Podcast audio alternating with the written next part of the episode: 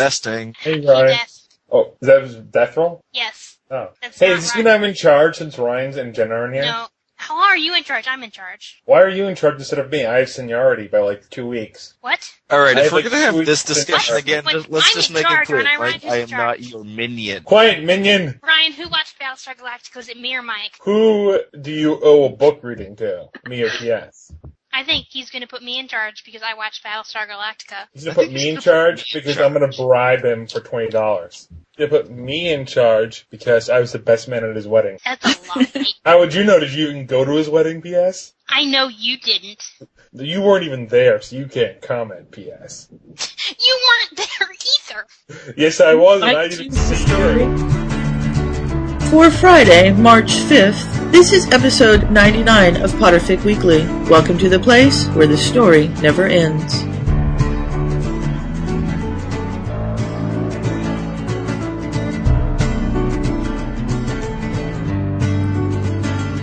Oh, will there ever be again a podcast quite like this?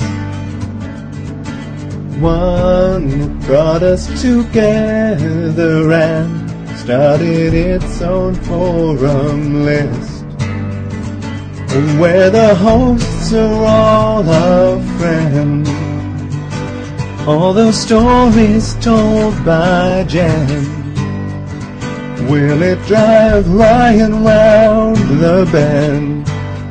Potterfic Weekly, where the story never ends. Mm. Welcome to Potter Vic. No. Weekly. Hey, everybody. Welcome back to Potterfic Hey, Weekly. this is Hey, your we're leader, leading up soon. my, This is PS. my my minion. P.S. We are Shut up. leading Potter Vic Weekly this week, and uh, we are doing in blood only chapters twenty four to thirty four. I think 25 And- to 34. same difference. That's the And same difference. It's a whole other chapter. Well, that's why we have you here to back me up. Anyway, welcome back to Potterfic Weekly. This is Mike. I'm PS. This is Death Roll, the non-minion. This is Ray. I'm not a minion either. Did you just imply I was a minion? You're all minions except me. So Mike, the- I control what happens to your character. I'm Mike, not your. I'm your minion. head of house. Ryan likes I'm me your more. wi- I'm your Wisengamot member, and I so and am I'm- I. I'm the mistress of magic. I am the richest person in PFW. Okay, I'm the that Nope. Because I might be true. ga- because I Okay. gave you money. I bought that money from you. Mike can't pretty much buy bought all money. the artifacts, and we bought it from him. That's right. I'm the Bill Gates of PFW, and money, and we are a capitalistic society. So I am in charge of this podcast. I will buy this podcast for ten thousand gold coins, and then I'm in charge. Not Ryan. for sale. Everything's for sale. Death roll. Oh look, Sue! Sue! Sue will Sue. save us. Yay! I, I can't argue that. Is Sue gonna be in charge? No, she's a Hufflepuff. What the hell is a Hufflepuff? I'd rather I'd Well, bow we down can't to have Sue. any I'd bow Hufflepuffs down in to Mike. charge. No, I'm just saying she'd give it up to someone else just because she she's a Hufflepuff. You, you know what this, the problem is that we have three Slytherins and one ex-Slytherin debating for control and power. Come on, Sue. Come on, Sue. yeah, you gave up your power when you left. but still, I'm the personality mistress of strong. Your Magic. Wisengamot is here. This is Ri- awesome. Ryan's talking. Ryan's typing. What's Ryan saying? What's he okay, typing? so Ryan's typing. Ryan, you better be saying I'm in charge, or else Everything I'm in charge. I'll be booting you, Ryan. And Ryan and Ray are both typing. I gave permission for Ray to back me out. Every time I start, I say this is Mike. I only No, you come up don't. sl- No, Yeah. you don't. Yeah, but I've what the read- hell you I've say, listened to Mike? some you just Say recently. Mike. You Mike- just No. say Mike. No, no, that, that's if I'm like not, if I'm not the leader of the podcast. I've always said this is Mike when I'm leading the podcast because I'm not. When I say Mike, I'm actually saluting whoever the leader of the podcast is, and I can't salute anyone if it's me. Mike salutes. Yeah. P.S. waves. Ray, what do you do? Um, What do I'm you just- do? I give everybody a peace symbol and a thumbs up, and I do the pointing thing. You the man. What was Ryan typing? Ryan, stop typing. I'm just so in suspense. He's monologuing and. Ladies and gentlemen, Sue. Sue. Yay! Sue's in charge. Yeah, Sue will save us. Sue! from the horrible rule of the dictator Mike. All right, that's it. Manual labor for you. Hey, Mike, speaking of dictators, when are you going to post another dictator in the discussion? I, I forgot about it. Uh, you guys keep making me put mean dictators, and I like nice dictators. So put some nice You're in dictators charge. up. You're in Everybody charge of the thread. I Sue! think it is. We missed you, Sue. Hello? Hi, Sue. Am I late? I am leading the podcast. and we No, are- he's not.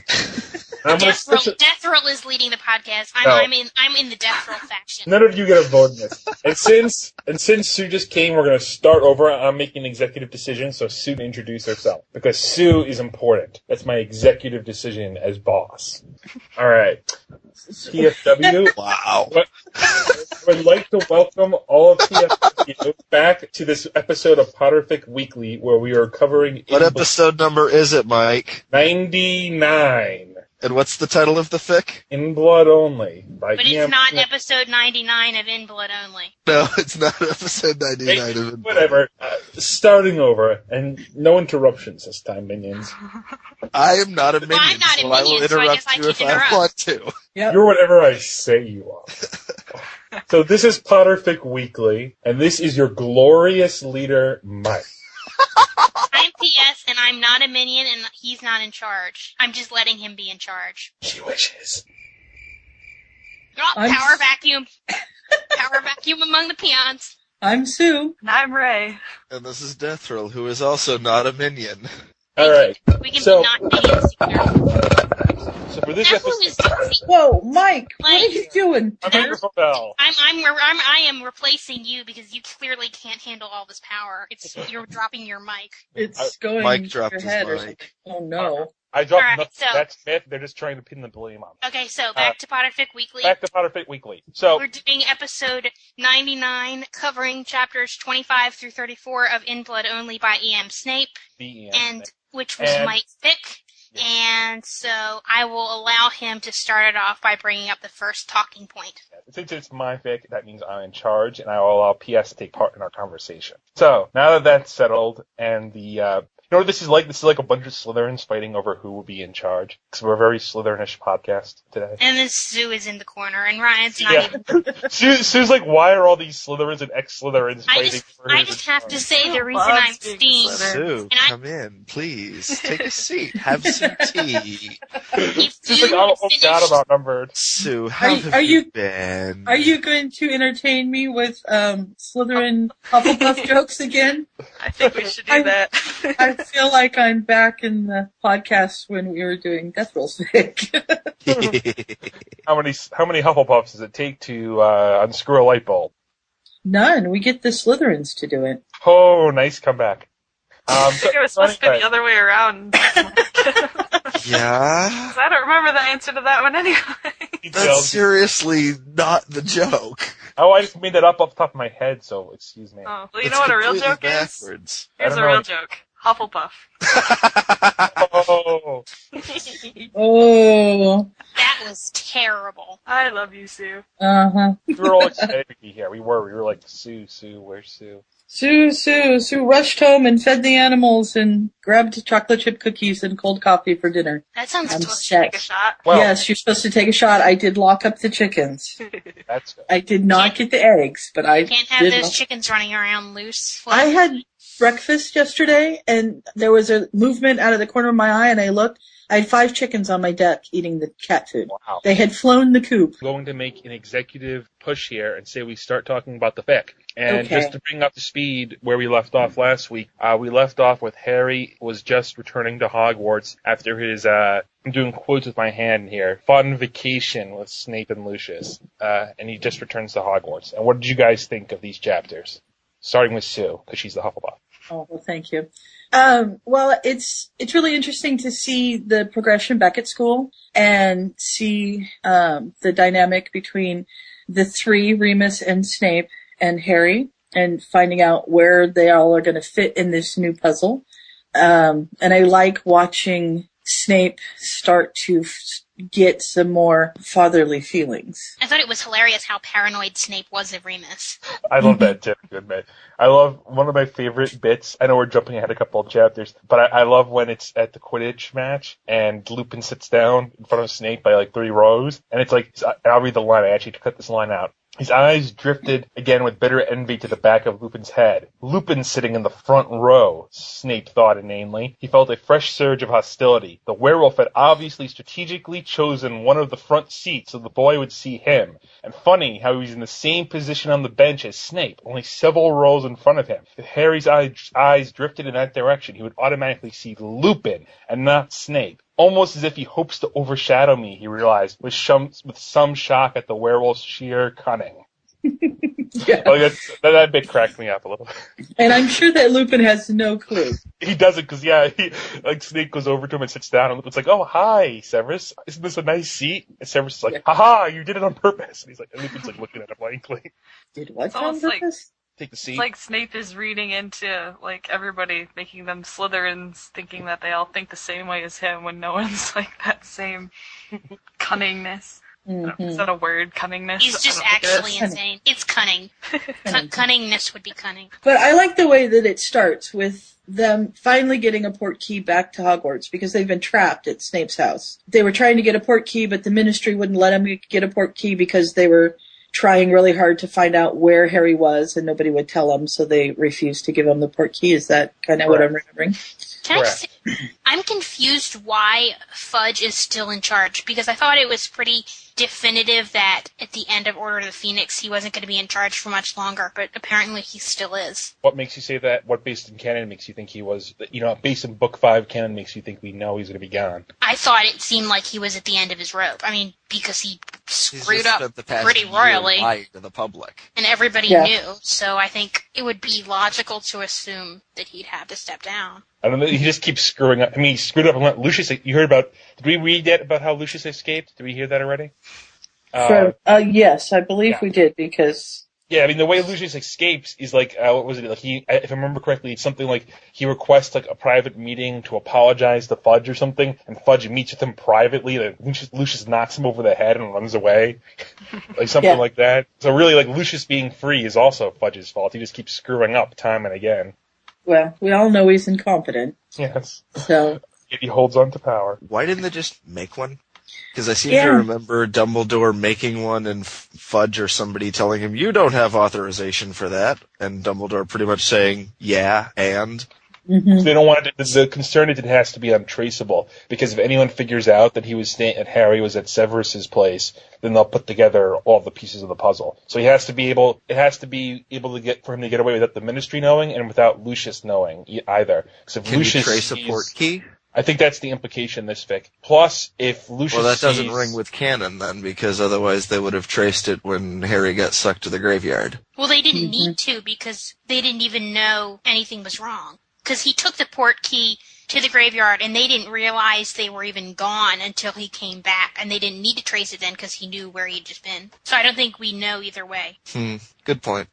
Not to mention, I, I, tracing might not be instantaneous for all we know too. Well, I just like the line when Minerva first sees them and they get back to Hogwarts and it's Merlin Severus, he looks terrible, she breathed. What did you do to him? If only she knew. Yeah. I like that. I had that line in my notes too. I agree with you, Sue. You have great taste, Sue. Well, thank you. And the next thing I have in my notes is the whole um, the realization Snape comes that uh, that Harry's Quidditch skills can't come from James. Like the you know like he he's, he starts to talk about you know just like his father. He's like, wait a second, James he, he doesn't have James Quidditch skills. He has my Quidditch skills, and he starts to try to uh, manipulate. And I like too how Snape's way in these chapters of uh, helping Harry are just like total Slytherin sort of manipulations. Like he wants, he thinks Harry should play Quidditch again. So what does he do? He uh, he, he uh, pisses Harry off and accidentally leaks the information that Harry's ban is lifted to the Gryffindors. hmm Yeah. Yeah. Which I And think I- I like that it wound up working. I mean, kind of backfiring on him because I didn't. li- I don't like the. Um, I'm trying to say this. Um, I, I didn't like that Harry wasn't playing Quidditch in the first place. So I think it's good that when he started doing it again, he realized he'd missed it. Right. Well, Snape's it, it didn't backfire on Snape because Snape's goal wasn't to piss Harry off. It was that he thought Harry would enjoy playing again and that Harry should play again. It wasn't like Snape's goal on that wasn't to piss Harry off. Harry No. just got pissed off. Right. And that's sort of Yeah. what Minerva's saying later on that, you know, you can't win him over by manipulating him and uh, giving him detentions. You have to be more straightforward and honest with him. Because actually, that, that just shows exactly why what Snape was doing was so twisted. Because even P.S. as a reader is reading this and she's assuming that Snape's trying to torture Harry, and that's what Harry's assuming also, when really what Snape's trying to do, if you read between the lines, is he's trying to help Harry through manipulating Harry. Mm-hmm. Because I just that's just too complicated. For the non-Slytherins. And I like that Draco goes to Snape and he's crowing about Lucius escaping and, and he can't wait till Potter finds out because Potter's just going to freak out because Lucius will be coming after him and, and everything. And I love Snape saying, well, I think you should tell Harry because he knows that Harry's not going to react and he's just secretly going, I want to see this. If only Well. you knew. Yeah. Hmm, I think Harry might know your father's escaped. I don't know why, but yeah, I get this feeling he might know. So we also see Lucius, who I think in this is kind of the main bad guy in this fic. Uh, We see him sort of. Um, That's a stunning revelation, Mike. I know, stunning. A stunning revelation that Lucius is a bad guy? Yeah. See, we've gotten halfway through, and he's been only the one of third three characters, so I guess he is the bad guy. Yeah. He's an exceedingly creepy bad guy. Oh, he is just creepy. I, Bagel. yeah, Look at I, that. He's, I- I- Lucius is such a bagel. I, I know we touched on it last week, but I, but I do want to hear what Sue and Death Row and Ray think of Lucius in this fic. oh, he's slimy. The Absolutely. running his slimy. hands through Harry's hair sends. Goosebumps? Ugh, it's Yeah. creepy. I can't say. I can't put it into words, but it sends shivers up and down my spine. And I know I write Lucius in a very interesting manner. This freaks me out. Okay. As it's supposed to, I think. It is. It, it's you. You can't write this and not have it be intentional to achieve this effect. You, you just can't do it. Well, I let me. I, I have a little story here. I am editing or have edited the lines for Master Fix Skit for in this for this story, and the two people acting in it are Hufflepuff Dan as Harry and Scott as Lucius. And I got to the point that I could not listen to Scott's voice because it was so creepy, and it was just like I can't listen to this anymore. I have to turn it off. And you know, I was editing, so I was listening to it over and over again, but it was awful. And it was the part with the ducks. Oh, Oh, God, the ducks, Yeah. the poor ducks. Yeah. So is, it, yeah. is that? Oh, now that we have Sue, can we have the real story of Sue's crying? I Because told you on last the first podcast I was wrong. episode, didn't Mike say that like Sue was so moved that she cried about something? And, And then the last podcast, I said I, I, I asked Sue if that was not the case, and I corrected myself because Sue told me she didn't actually cry. is that that's true, Sue? I, I did not cry. I was very upset about the ducks because I you know, I, I'm a bird watcher and so I don't like to see animals killed.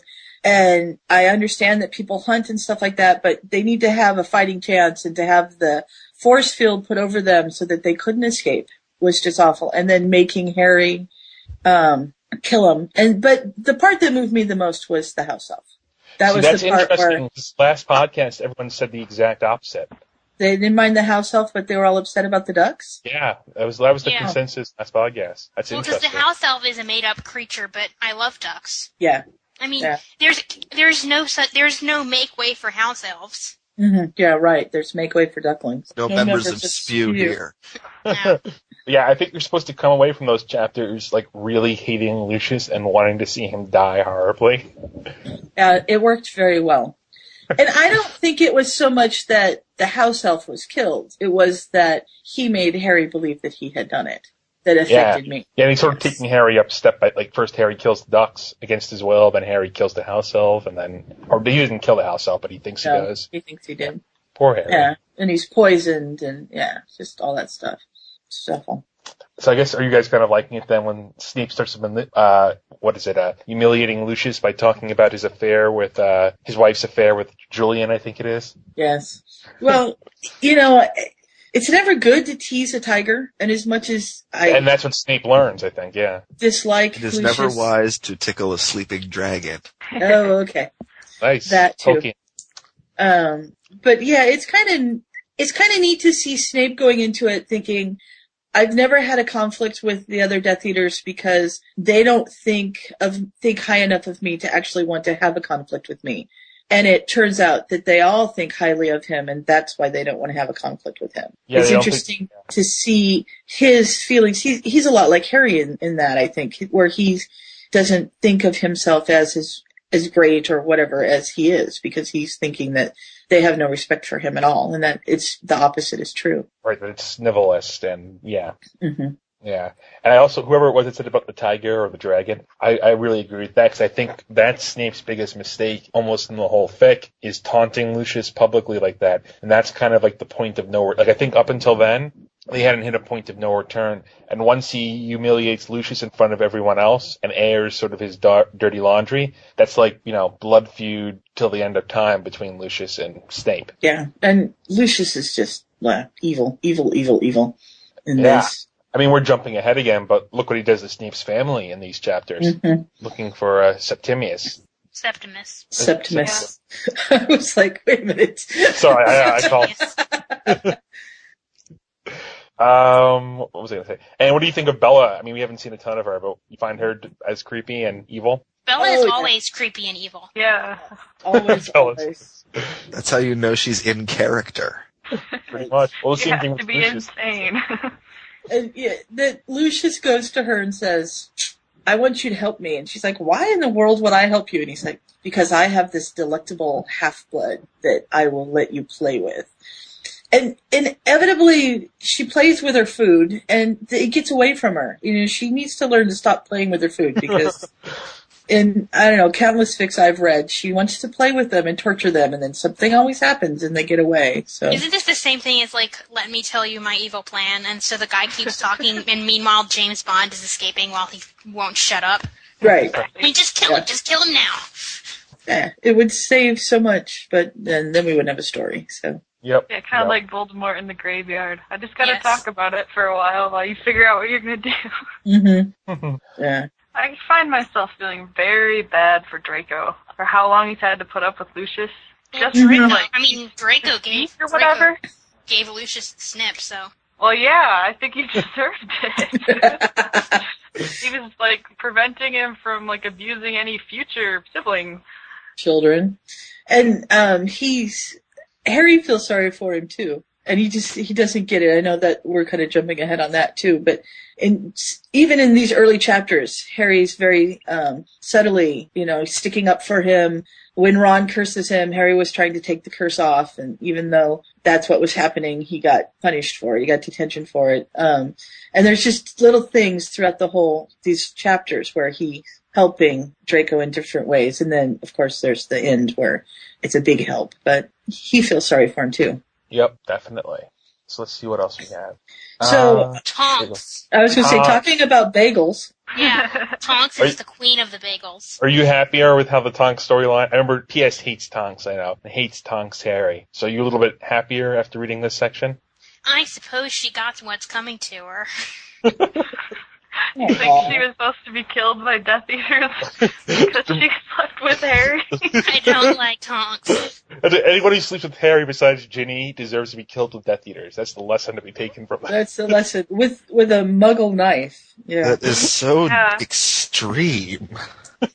really. It's just really uncalled for. At least the Hufflepuffs just banned Susan from the common room. You didn't go after her with a knife. Yeah. Well, isn't she one of yours? Yes, Tonks is awful. Tonks is a Hufflepuff. I know. I, what is it with Clear- the Hufflepuffs clearly and can't Harry? hold her- It's just yeah. it's very sad. But I guess So- listen, Snape warns Tonks off first in the meeting. Like he does that kind of like obvious hinting to her, and she kind of like pales and gets all scared. Yeah, but then she Yeah. she she doesn't like stop. I mean, she lets Harry be like, "Well, when I grow up, can we still go out?" And Tonks is like, "Okay." Sure. yeah, I love what Snape said to her. Even Lucius Malfoy is not depraved enough to take a prurient interest in a grieving teenager. What sort of sick individual would do that? Me. Lucius is a lot older than Tonks. Come on. yeah, that's true. But still, Tonks is still older, ill- old enough, older enough that it's creepy. yeah, it is because he was 15 in this. And He was 60. Because because uh, he's No. he was he was 15, at the 15 time. In the at the summer. time, yeah, he was 15 at the time. And is Even she though he lies to 22? his name. no, she's I thought she was like 23. twenty four. I think they said 22. 23. I heard 23. I swear I read that. There's 22 in the. If, if he was 15, she was 22. okay. Yeah, and then he turned 16, so maybe you did read that she was 23 because maybe I she had a still birthday think it's too. gross. I mean, I wouldn't sleep with a sixteen year old. No, no. I mean, of course not it's- because I'm not a bagel, but like Thank you. Editor, Is that going to editor, be our? Uh, somewhere- that sounds like a title to me.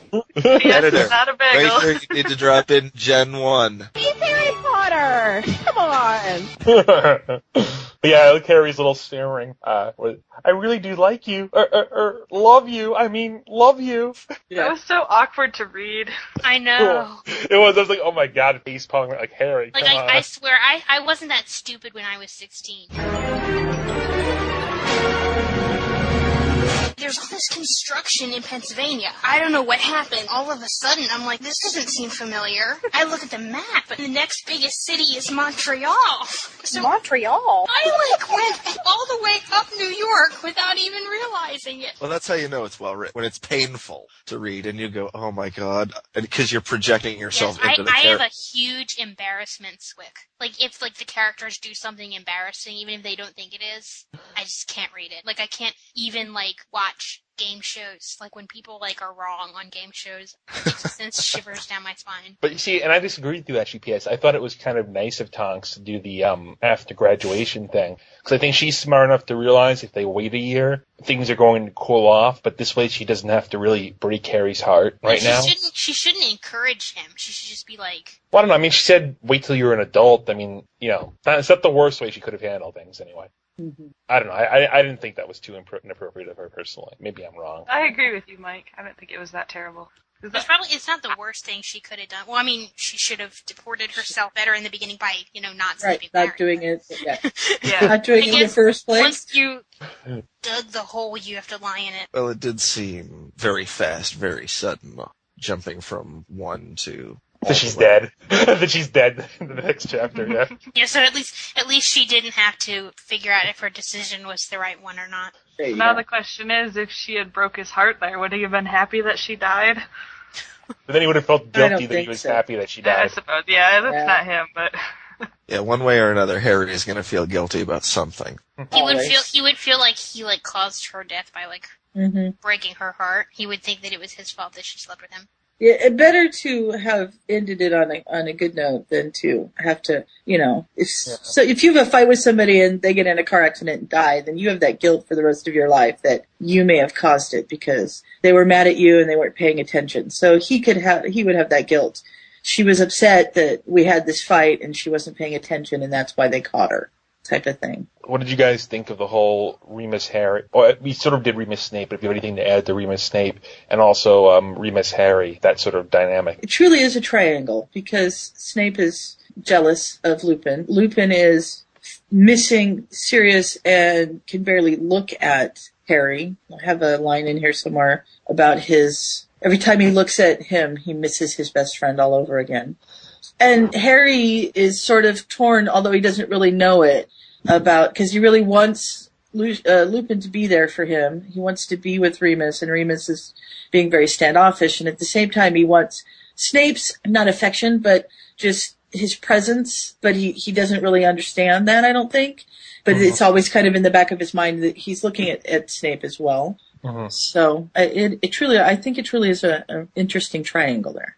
I agree. I do you think? I thought this was also a very unique way to take Remus because I've never read another fic where I, I find it perfectly believable, but I've never read another fic where he's upset at Harry because of how things worked out at the end of Order of the Phoenix. I, I don't know if anyone else has ever read, but this is sort of like the first time I've really seen this.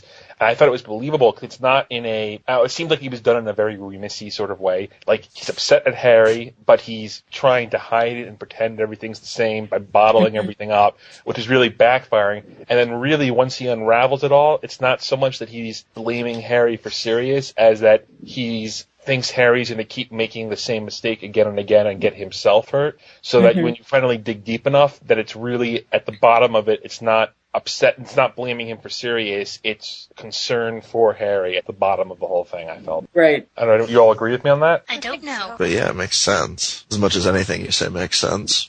Oh. Oh, he's standoffish to Harry because it's what did you do to Sirius? And then it's two things. It's one, he's upset at what Harry did to Sirius, and he's tamping down on his emotions. And so the result is you get sort of just like this standoffish Lupin who's not being warm with Harry. But it's uh it's when you jump ahead and you see the the attack on Hogsmeade, and you see um, I don't know if anyone wrote that line down, but it's I have it somewhere in my notes that we're jumping ahead. Oh, here it is. But then, but then once once uh, Harry's you know running back into the fray and Remus grabs him, then you see what it's really about, and it's not really about what Harry did to Sirius. It's about cause he'll do it again, and then he's going to get himself killed too, just like Sirius. And and that's why. And then it says why couldn't he forgive Harry? It's because he's going to do it again, just like Sirius. So it's not a matter of forgiving him for Sirius. It's a matter of his concern for Harry, the root of the problem. and he says, Lupin says, the sight of Harry tears that wound open, and it's like I've lost my best friend all over again. So he's he's really torn as well. He he wants to be there for Harry, but he's just he doesn't want to open himself up for it or the pain of what's gonna of the loss that could happen again. Oh, And but the- he is the Yeah. he is to be thanked for getting Harry to play Quidditch again, much to Snape's anger. Yes, and and I think the Quidditch match and the aftermath should probably be the next thing we talk about. Though actually, before we jump to that, I thought one of the interesting things I picked up when I reread it actually is I tend to think one of the big turning points Snape's relationship with Harry is when Snape finds out for himself why Lupin is so standoffish to Harry, and they go in and they have that conversation about um, you know like how could you hold the you know held it against them, and, and Snape's talking about you know H- James not being his father, and Lupin's talking about Sirius, and then Snape realizes it partway through, and he has that line where he goes, "The only thing you know holding H- Lupin's affections for Harry is James," and he could cut that you know just like that because uh, I don't know, but the line is something like Lupin goes, "I have to get over it for James's sake because I promised James." And Snape, who's having this whole rivalry with uh, Lupin, realizes he could just cut Lupin out of Harry's life just by saying something right there, or even he doesn't have to say anything. All he has to do is then later on when he sees Harry and Harry wants to tell his friends and he wants to tell Lupin, all he has to do is let Harry tell Lupin, and that gets rid of Lupin as a rival. And the reason I think it's significant is because I think this is the first time we see Snape's feelings for Harry go from selfish to sort of a pure feeling. In other words, up until now, he's done things for Harry and he's protected Harry, but it's all been selfish motivation. It's been, I want him to be mine, not Dumbledore's, or he belongs to me. It's the first thing of mine, or I want him to feel for me what, you know, it's me, me, me, me, me. And this is the first time he does something that's in Harry's interest, but not in his interest. Right. Mm-hmm. So I kind of think significant. Yeah. Every time I finish saying something, there's like dead silence at the end of it. If you're leading the podcast, it's your right to monologue, so we're just Yeah. letting you do that. All right. I was thinking of that. I was thinking of Rena saying, "Well, Ryan, sometimes you stop for a breath, and we just wait for you to keep going." Excellent. Before the Quidditch match, Snape has told Harry that he is not allowed to tell anyone that Snape is truly his father, Right. Right. Especially Lupin. especially Lupin. And Harry doesn't want to play Quidditch. He's basically punishing himself and is afraid of how he's going to feel when he has to go out back into the open, back in front of all the people. And he gets on the broom and all of a sudden all of his old joy for playing Quidditch comes back and he plays his best and just has a really great time. And I love it at the very end because he, when he gets off and he says to Snape that uh, you thought it would be terrible for me, right? Playing Quidditch again when I didn't want to. He said in a quick, breathless tone, well, you couldn't have been more wrong. Guess what? I loved it. I'm glad to be playing again. And Snape is trying really hard to be a good, you know, father here.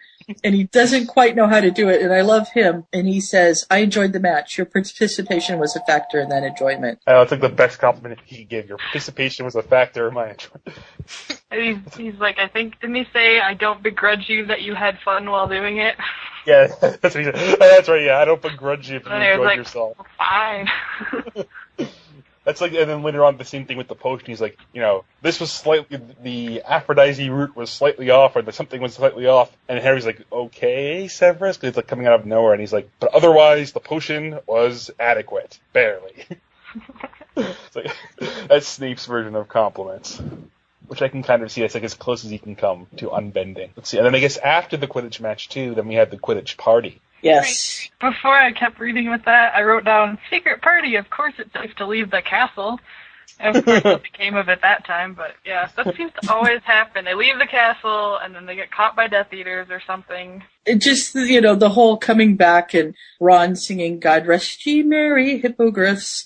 And that makes Harry break down and cry because the last time he heard it was Sirius singing it. And then he figures out that Ron likes Hermione and he says, Oh, it's big okay. shocker there. Wow. yeah. Hmm, I wonder where Harry. that came from. Harry. But hey, he figured it out. That doesn't happen very often. Sorry. You know, it took him Yeah, but three he's years drunk, longer than it so- took. Well, I love the fix where it, it strikes Harry out of the blue. Oh my god, when did that happen? Is it- Six it's years o- ago. It's okay, matey told Ron r- offhandedly. I won't tell her. It'll be a secret, like me and Snape. And Ron's like, you and Snape have, our, have a thing? Wait. I love that. bit. Ew. Talk about, yeah, Bagel. bagels. Bad bagels. Poor Ron. And then drunk Ron reacts kind of badly. Yeah. And Drunk Ron always reacts badly. Does drunk anyone God. not react bad? really. Such as Not Ron in fic, reacts I don't badly. think. Some people can hold their liquor, but not in fic. And not Ron. And Definitely not Ron. then poor Snape almost uh, strangles Ron there. He comes, like, right doesn't he come down and like, grab Ron? He's like shaking my, like, what have you heard? What have you heard? Oh, Whereas if he Seamus did can a hold little- his liquor. Seamus and all that. I, I, Seamus every, can time I- hold his liquor. every time I read that, I think like if Snape had played it a little cooler, they could have avoided this problem. Like Ron thinks it's a joke until Snape comes up, and starts like shaking him, like, "What have you heard? Who have you told?" Yeah. Pressing his wand against the boy's jugular. Yeah. He's like, "Oh my god, it's not a joke." yeah. And I would obliviate you myself at this very moment, but I'm so mad I'll mess it up. And, and I want you to have a little bit of your brain. You can't, you can ill afford to be, to lose any of your brain power. Very Snapeish. Does Mm. it, strike, does it strike you that maybe people should use Obliviate as a weapon more often? It seems to not work Yes. out so well. Like- Like, oh, Obliviate- just Obliviate Voldemort. Maybe you can make stuff work. I wonder if you could do that. Has anyone actually tried that in a fic? I don't know. I don't know. Well, how would you remember? Maybe they do Oh. it all the time and you Yeah. just don't remember. Maybe that's why Voldemort's so insane. Too many uh, memory charms. That's it. That's why he went from Lucius has Tom been Riddle firing. to Voldemort. That's why he never seems to remember that his scheme didn't work last time. Mhm. Yeah. You It know, in never the works. last fic. Yeah, all, all the previous fics were oblivious. Maybe that's why he has to tell his plans to Harry because he's really reminding himself out loud. In, in the hopes that Harry will Like, I'll remember read his them. mind later, and then I'll know. That makes him sound like he's senile, not obliviated. Yeah. Great addition to crack fic. Well, he Voldemort. also is like 90 years old, so hey, he could be a senile. He's not Like- 90 years old. He's like 80. 6, 70, 80. No, he has to be able Yeah. to. he- He's he was born- around McGonagall's age. He's about seven, if you want to really be technical. Okay. He's fine. old body. What? He's born 1925, maybe. His new body. Yeah. 20. So what is he? He's in, he's in school in the 40s. Anyway, you know he's in Yes. school during World War II, so he has to be born. He has to have been born around nine, late 20s, probably. Okay, forget the the real years. The Chamber of Secrets was over was opened 50 years ago. He was 16 or so at the time. So, So he's there's in his 66 70s, years right Just there. like I said. So he's just about 70. But it wasn't. It was actually open a little bit. mm, He, we know he's 1925 because we know he's in school when the Grindy is running around. Grindy In the gritty. Grimald. That guy, yeah. Grimald I was giving him a, a, a fond nickname, is what I was doing. Okay. Deli. But but speaking of Ron though, I actually think he handles it really well, which is a change from Ron fix. Like I mean, when he's drunk, he's like, oh my, like oh my god, what the hell's going on? But once he sobers up, he's actually pretty like supportive and friendly and helpful to Harry about it. I felt. Because Yeah. it doesn't involve someone dating Ginny. and it doesn't involve But he- Hermione getting hurt Did, yet. He did think that Harry was And it- had. It was what was it? It was like he goes from him and Hermione to him and Snape. So at first, Ron thinks it's like that. Yeah. Ron also reacts well because it's not about Victor Crumb. So Well, it's but like kind here's- of a step down. I mean, like it's like he was expe- he was expecting that Snape that Harry had a crush on Snape. So it's like Ugh. at least he doesn't have a crush on Snape. good way to build it down. That's true. But see, I, I've read a lot of these sorts of fics where you know Snape adopts Harry, Snape's Harry's father, however it works out, and just like Ron's always the one when Harry meets Ginny that flips out. Every time it comes out that Snape's Harry's father, Snape, fli- I mean Ron flips out. That's kind of like the generic sort of cookie cutter Ron in these stories. Like even a year like none other, you read a year like none other. What does Ron do? He flips out and goes crazy. Well, Uh, that's sort of Ron's thing. Ron hates Slytherins and Ron hates Snape. hmm So I'm saying I think I, I like that he handled it very maturely here, which is not that he likes Snape, but he's not like, oh my God, Harry, I'm gonna shun you until you, you know, reject Snape. You know, he's he's pretty, he's helpful and support. He supports his friend. Well, yeah, you just look at this advice that he gives him. Good It's- advice. It says, um, you know, I know he's a git talking about Snake, and he's not Snake, Snape, and he's not going to change, okay? But have you ever thought about the other stuff that comes with a father? I mean, your parents didn't really leave anyone behind for you, but maybe Snape has a brother or a sister or some other family you might like better. Just because he's a prat doesn't mean all of his relatives are. You turned out okay Aw. and you know that makes him actually go to Snape and say, "Hey, are there any other relatives?" And that's really good advice too, by the way. I think that's like Hermione level advice from Ron there. Yeah, it, I mean, he was really he he really put an effort into it. He was really being a friend there. It was great. Yeah. Of Hermione course, made didn't him quite sit work down and out watch well. Lifetime for a couple of hours, so he, his sensitive side came out. He's having more than It turned out to be Then- bad advice, but no fault of Ron's. no. And it really it wasn't bad advice. It just sort of backfired a little. Almost got them both killed, but other than that. Yeah, well, you know, Lucius would have gotten there somehow or another. So it just happened earlier than it should have. Well, yeah, well, I guess which leads us to Harry asks Snape about his family, and Snape's like, "You can meet my Hungarian relatives," and uh, take it from there, Death Roll. No. take it from there, P.S. What? See, this is what happens. They try to be like open and share the leadership, and you guys just throw it right I, back at I've become complacent to your dictatorship like France. I'm the France. Neverland Theater. So Snape goes to talk to the family with Harry's under his co- his cloak, and Snape sticks his head in the fire, and he's sort of pulled through, and there's Lucius Malfoy, who's been uh, running around all across Europe, tracking down all of Snape's relatives, torturing them to death, trying to find a Septimius Snape, and he's been finding apparently like Septimus. Septimus Septimus. Snape. Yes. And he's, he's been finding like eight Septimus Snapes, and like, but none of them are the right Septimus Snape, obviously. And he's been killing Septimus Snapes left and right.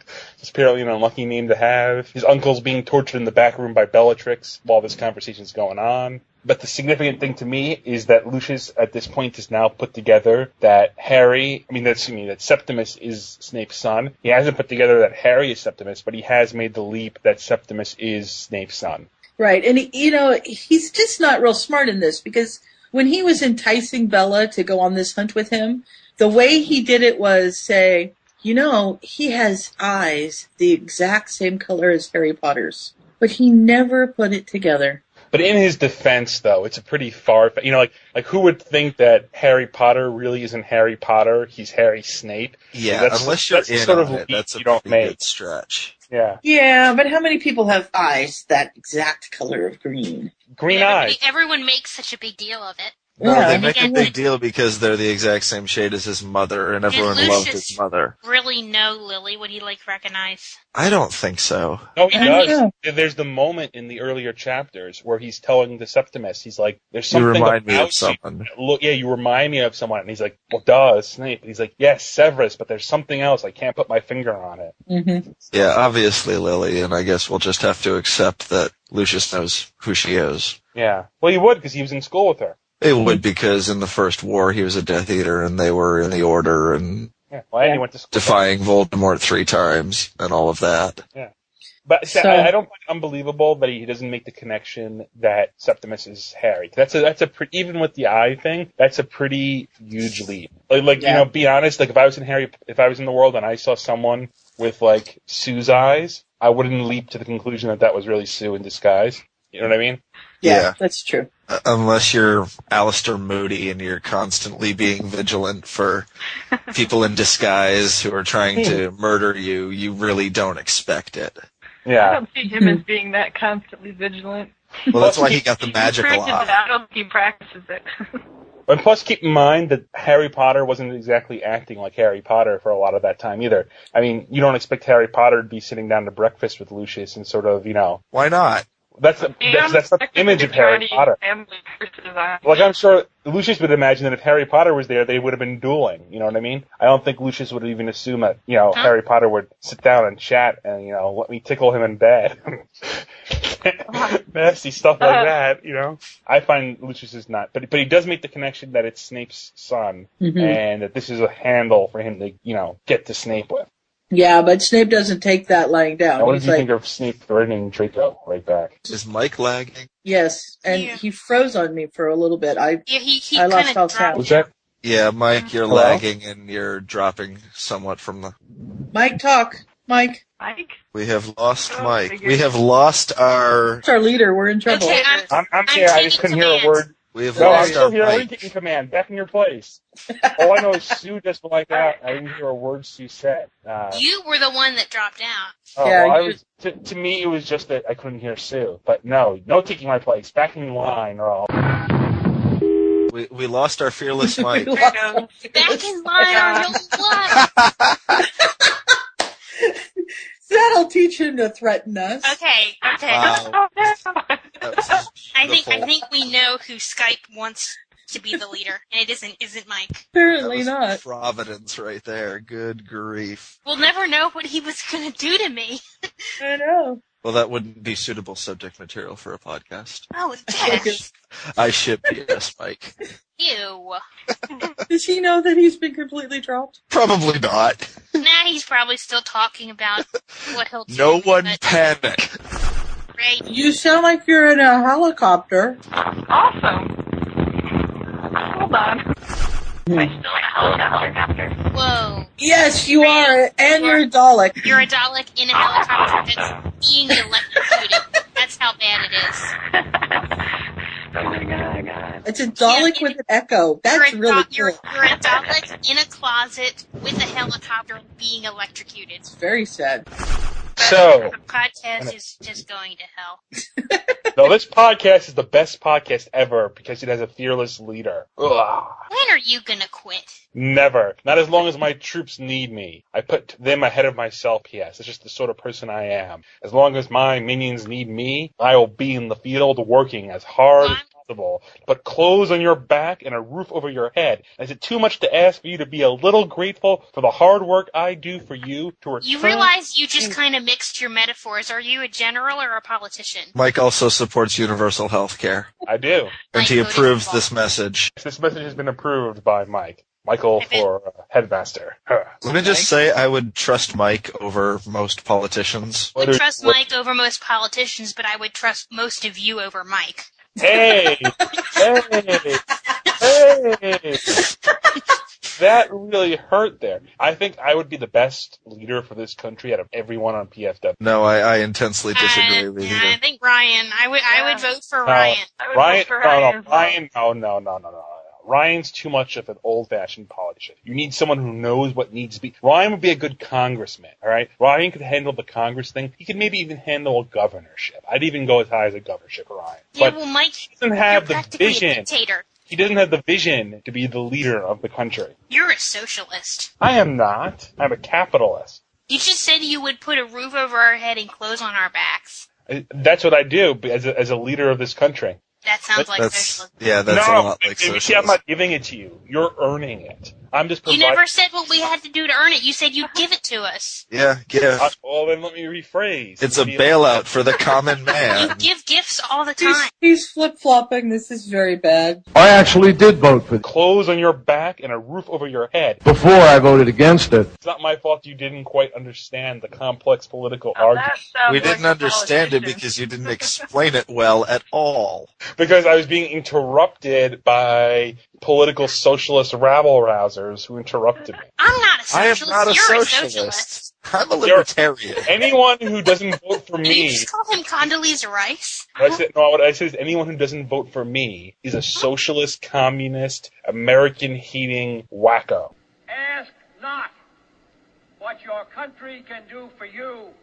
ask what you can do for your country. And people who vote for me are capitalist patriots who approve of freedom. And I can see Russia from my house. Editor, I can want we get the, dictator. cr- can we get the crickets Speaking in of there? dictators, No, no, Crickets. editor. after I And say follow that- up with I want to be dictator. editor, this is what I want. After I give that little campaign speech, Editor. I want patriotic American music going in the background. Like, like, Uh-huh. so, Yeah, like, I- and then, then can we get a big fracking deal? Big frackin' deal. That's that's my new favorite sound effect. I think I put it twice in the one I'm editing. I want the national anthem in the background whenever I talk. Throughout this whole episode, anytime I start talking, I want it starts off really soft and it gets louder and louder. The national anthem in the background. If you want that, then it's clear to me that you need to edit this episode. Unfortunately, that ex- that goes beyond my editing skills. Like my editing skills stop at like cutting out awkward silences. That means the terrorists win. Terrorist. we cannot allow that. This this uh, atrocity will not stand. Tear down this wall. Hail to the chief is what I want at the start of this podcast and every time I talk. Now Editor you're needs to reading- drop in a clip from My Fellow I think- Americans. yeah, Hail to the chief. If you don't, I'll have to kill you. I am the chief, so you better watch your step, you bastards. The large silent majority of Americans are going to step up and vote me into power. You don't have Nixon to kick around anymore. Yeah, I'm I'm voting for Sue or Ray. I'm voting for Ray.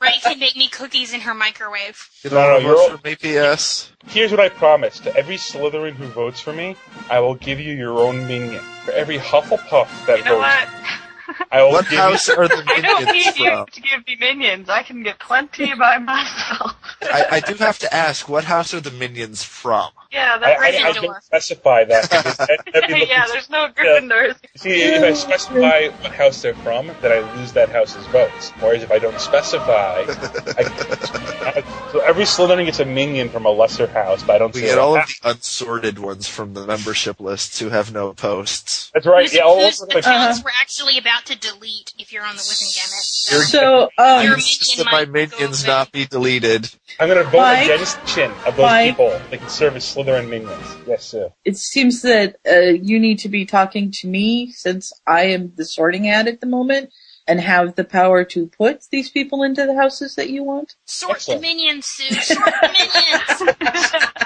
Vote the minions into the minion house. We should name a fifth house called the House of Minion. Uruk The House the of Oddball. Awesome. Yes, the House of Awesome. Has anyone else read minions the? can't be from the House of Awesome. Yeah, really. The leaders are from the House of Awesome. I mean, Has why anyone would- else read that fic where Uruk the Oddball formed the fifth house? I Mm-hmm. like your.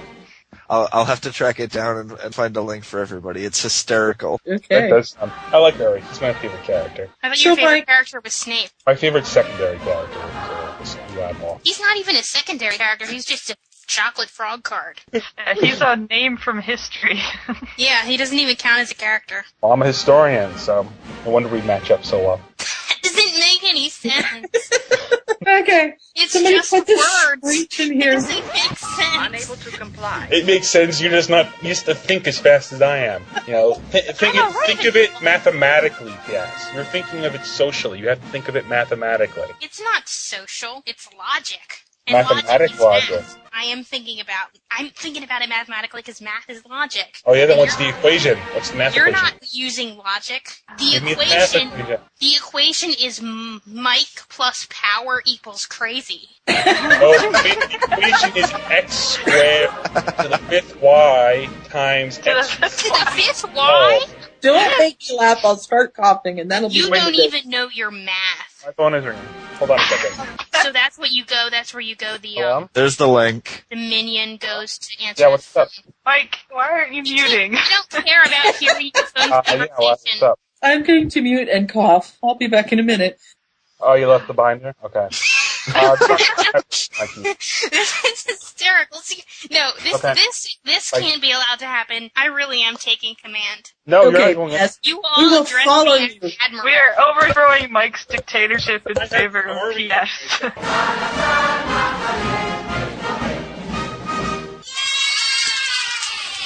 Where's the mute button for Mike? Wait, there's got to be one on here. Bagels. yeah. There goes. Well, uh, with the Cream tea. flare of. Uh, wait a minute. So Lucius' hand sneaks around Snape's neck and he brings his lips to Snape's ear and he says, Septimus Oh, I- Snape is your I son. completely forgot where that was going. And with a It's then flare we of turned into a rage, slash fic. Snape takes a menacing step towards Malfoy, his eyes glittering, and he says, Keep in mind, dear friend, where Draco sleeps at night. You will encounter great difficulty locating my son, but I assure you, I will have no difficulty in finding yours. Dun dun dun. And Malfoy's just like, But Huh? you like Draco. And Snape's like, Yeah, but I like my son better. you know, it's just like, Ouch. "Fuck this Like dude." duh. It's not like he would do anything. It's like he's just using because like people like Lucius think everyone is as bad as them. Right. So he's assuming Lucius will assume that he'll do something terrible to Draco Yeah, it's because classic Lucius would do projection. something terrible to Harry. Lucius thinks about that for a minute and says, okay, then I'm just going to kill you. Because he knows that, well, he thinks he knows that Snape will follow through on his threat to Draco. So he starts to do it, and lo and behold, Harry has snuck in underneath the invisibility cloak and stuns him. Yes. And Snape grudgingly, uh, after all of the shouting and so forth, thanks Harry for saving his life. hmm And allows Lucius to live. Look at that! I was on topic and I knew what was going on. Woohoo! Yay! Yay! It's the clapping Editor, can we children. get can we get the cheering children in here? we don't need I- an I'm editor. telling you, my life has become like ten thousand times better since I started learning to use sound effects in my editing. Sound effects are fun. Episode, episode ninety-seven is gonna rock. All right. That's the first one on this. That's pick, the yeah? first one it's on, and I am I am editing like a mad woman, and I have I have got dialects, I have got cheering children, I have got crickets, I have got Galactica, I have the boomerang. Nice. I just got the boomerang. I like that one. Oh, the boom the boomerang is good when because Mike lost his mic and thought he was talking and wasn't, so like he suddenly appeared saying random things. So we put so I put in the boomerang. Everything Mike says is random. Well, this was like me and Ryan and Kezo were talking about Halloween, and then Like- Mike appeared talking about Leave It to Beaver. Yeah, Okay. well, Mike randomly will interrupt discussion about fic to say, if you had to live in a car for the next Oh, year, Oh, Yes, if you had to, what what kind of car would you What live kind in? of car would you live in? Oh, Yes. he's going to South He's- America. Yeah, if I had to go to each continent, which host would I bring with me? Yeah, what one were you going with him to? Asia, because I speak Asia. one Asian language. Ah, there you Yes. go. Out of Well, the it's better than most of us who can't Ten speak thousand. any. I think he was like taking Jen to South America because like they were the ones left over. No, he's taking Lady Chi to She was South taking America. Chi to Yeah, South America. because she's the survivor. She knows how to Yes. survive. Survive in the jungle. I need a mommy. I need a mommy. But my favorite question was, how do you get out of quicksand? Yeah. Let's Oh. What was let's, up with that? Was that really at the end? Let- Let's let's Oh, do yeah. a Mike style question. If you, because Mike is not with us, if you were a traffic sign, what traffic sign would you be? Slippery when wet. I think I Falling would rock. be. Caution falling rocks. How about bridge may be icy? I'll be no Okay. U-turn for no apparent reason. Oh, well, see, you're you're the one that foils everybody's plans because, like, you know how you're like going along, and you think, oh, I'll just make a U-turn, but like every time you think that you have to make a U-turn, it's no U-turn. Yeah. hmm Unless you're a police car, they And when they you seem don't to have be to make a exempt for U-turn, this. it's allowed. hmm So then you have to like drive five miles in the middle of nowhere to like turn around in someone's driveway and they might shoot at you. Yeah. What Well, would life that's what's say? It's hard to come up with his random stuff as he does, so. It really is. Yeah, we so now let's ask Mike. Hey Yes. Yes. Mike, what traffic s- what traffic sign would you be if you had to be a traffic sign? Deer crossing. No, no question at all. No hesitation. Please let us note that. He didn't even think about it. That's But he amazing. just had that one ready to go. Oh, there's no doubt about that. Who, what, oth- what other sign can match that one for coolness? How about death when wet? We would wet. I like Death. I like Death Dancer. Nah, I, I'm a deer. did Every guy, I, I told you guys my uh, New York City deer plan, right? Did Every guy tell Oh, you guys yes, that? yes, you have told us that. D- deer are just cool animals all around. Mike, I saw the elk the other day. That was pretty cool. I heard that when cars get into fights with elk, the elk win. When cars, Yeah. Cars get into fights. cars, cars They are don't get pretty into big fights. Cars are machines. I, I mean, when a person It's, in it's the a turn car, of phrase. I completely understand what he means. Yeah, Yeah. they do. yeah, the, the elk wins. Like, like when you hit a deer, the deer dies. Unfortunately, when you hit the elk, the car dies. Yeah. Yeah, but it hurts the elk too. The car loses. hmm Yeah. So I really, really, really wanted to hear what Sue had to say about Lucius confronting Snape in the home of his relatives while his relatives are being killed. I've been waiting Well, guess for thirty what, minutes. Mike? I've already said it twice. Now you're going to have to wait for the podcast to come out. No. Yep. We have moved on. Wait, mate, where we moved on? to- Where is the last thing we were talking about? Where are we now? Uh, we're somewhere in chapter 30, aren't we? We're uh, at Harry seeing Tonks Yeah. uh, as she's on her way up to um, Dumbledore's office. hmm Okay. And they have a conversation where Harry. He can't get two words straight in this conversation. uh, At least it comes across to me. Um, he's reading into everything she's saying when, when she says that Dumbledore wants a few oars watching over you kids, and he reacts very badly to that. And he starts tripping all over his tongue, trying to not ruin this th- this comforting relationship that he had. Did you guys? Look at that! I had a point. Did you guys go over the whole um, Harry visiting Snape in the hospital thing? That actually comes next. Comes so next. Go ahead. Nice. Well, Sue, what do you think of uh, Harry visiting Snape in the hospital? I thought it was really interesting that he kept sneaking up there underneath the invisibility cloak just to kind of check on him and make sure, and that Snape became aware that he was there and would be uh, waiting to hear him coming up, and finally confronts him. Um, and I, I liked Harry saying, "Well, excuse me for wanting to worry about somebody that." Fainted right on top of me. It wasn't me. I didn't. I didn't. Slytherins don't faint. No, they just, uh, yeah, Pass out apparently. passed out.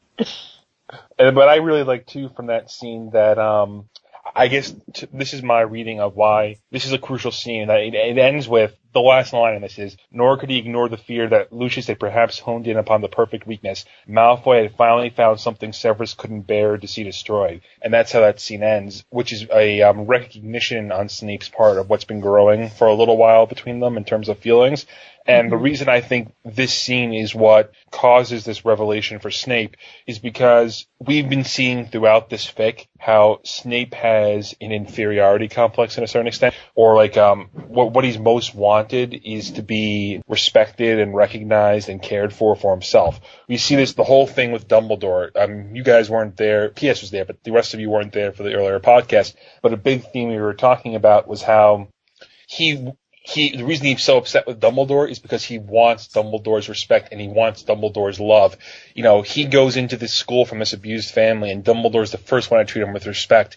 And that's why he that's the root of why he hates the Marauders is not because of what they did to him, though that then builds on it, but it's because Dumbledore likes them more than him and it sort of crushes him that this person Dumbledore didn't really love him. Dumbledore was just being nice to him. Dumbledore loves the Marauders. You know, Lily doesn't really love him. She was just using him. She loves James.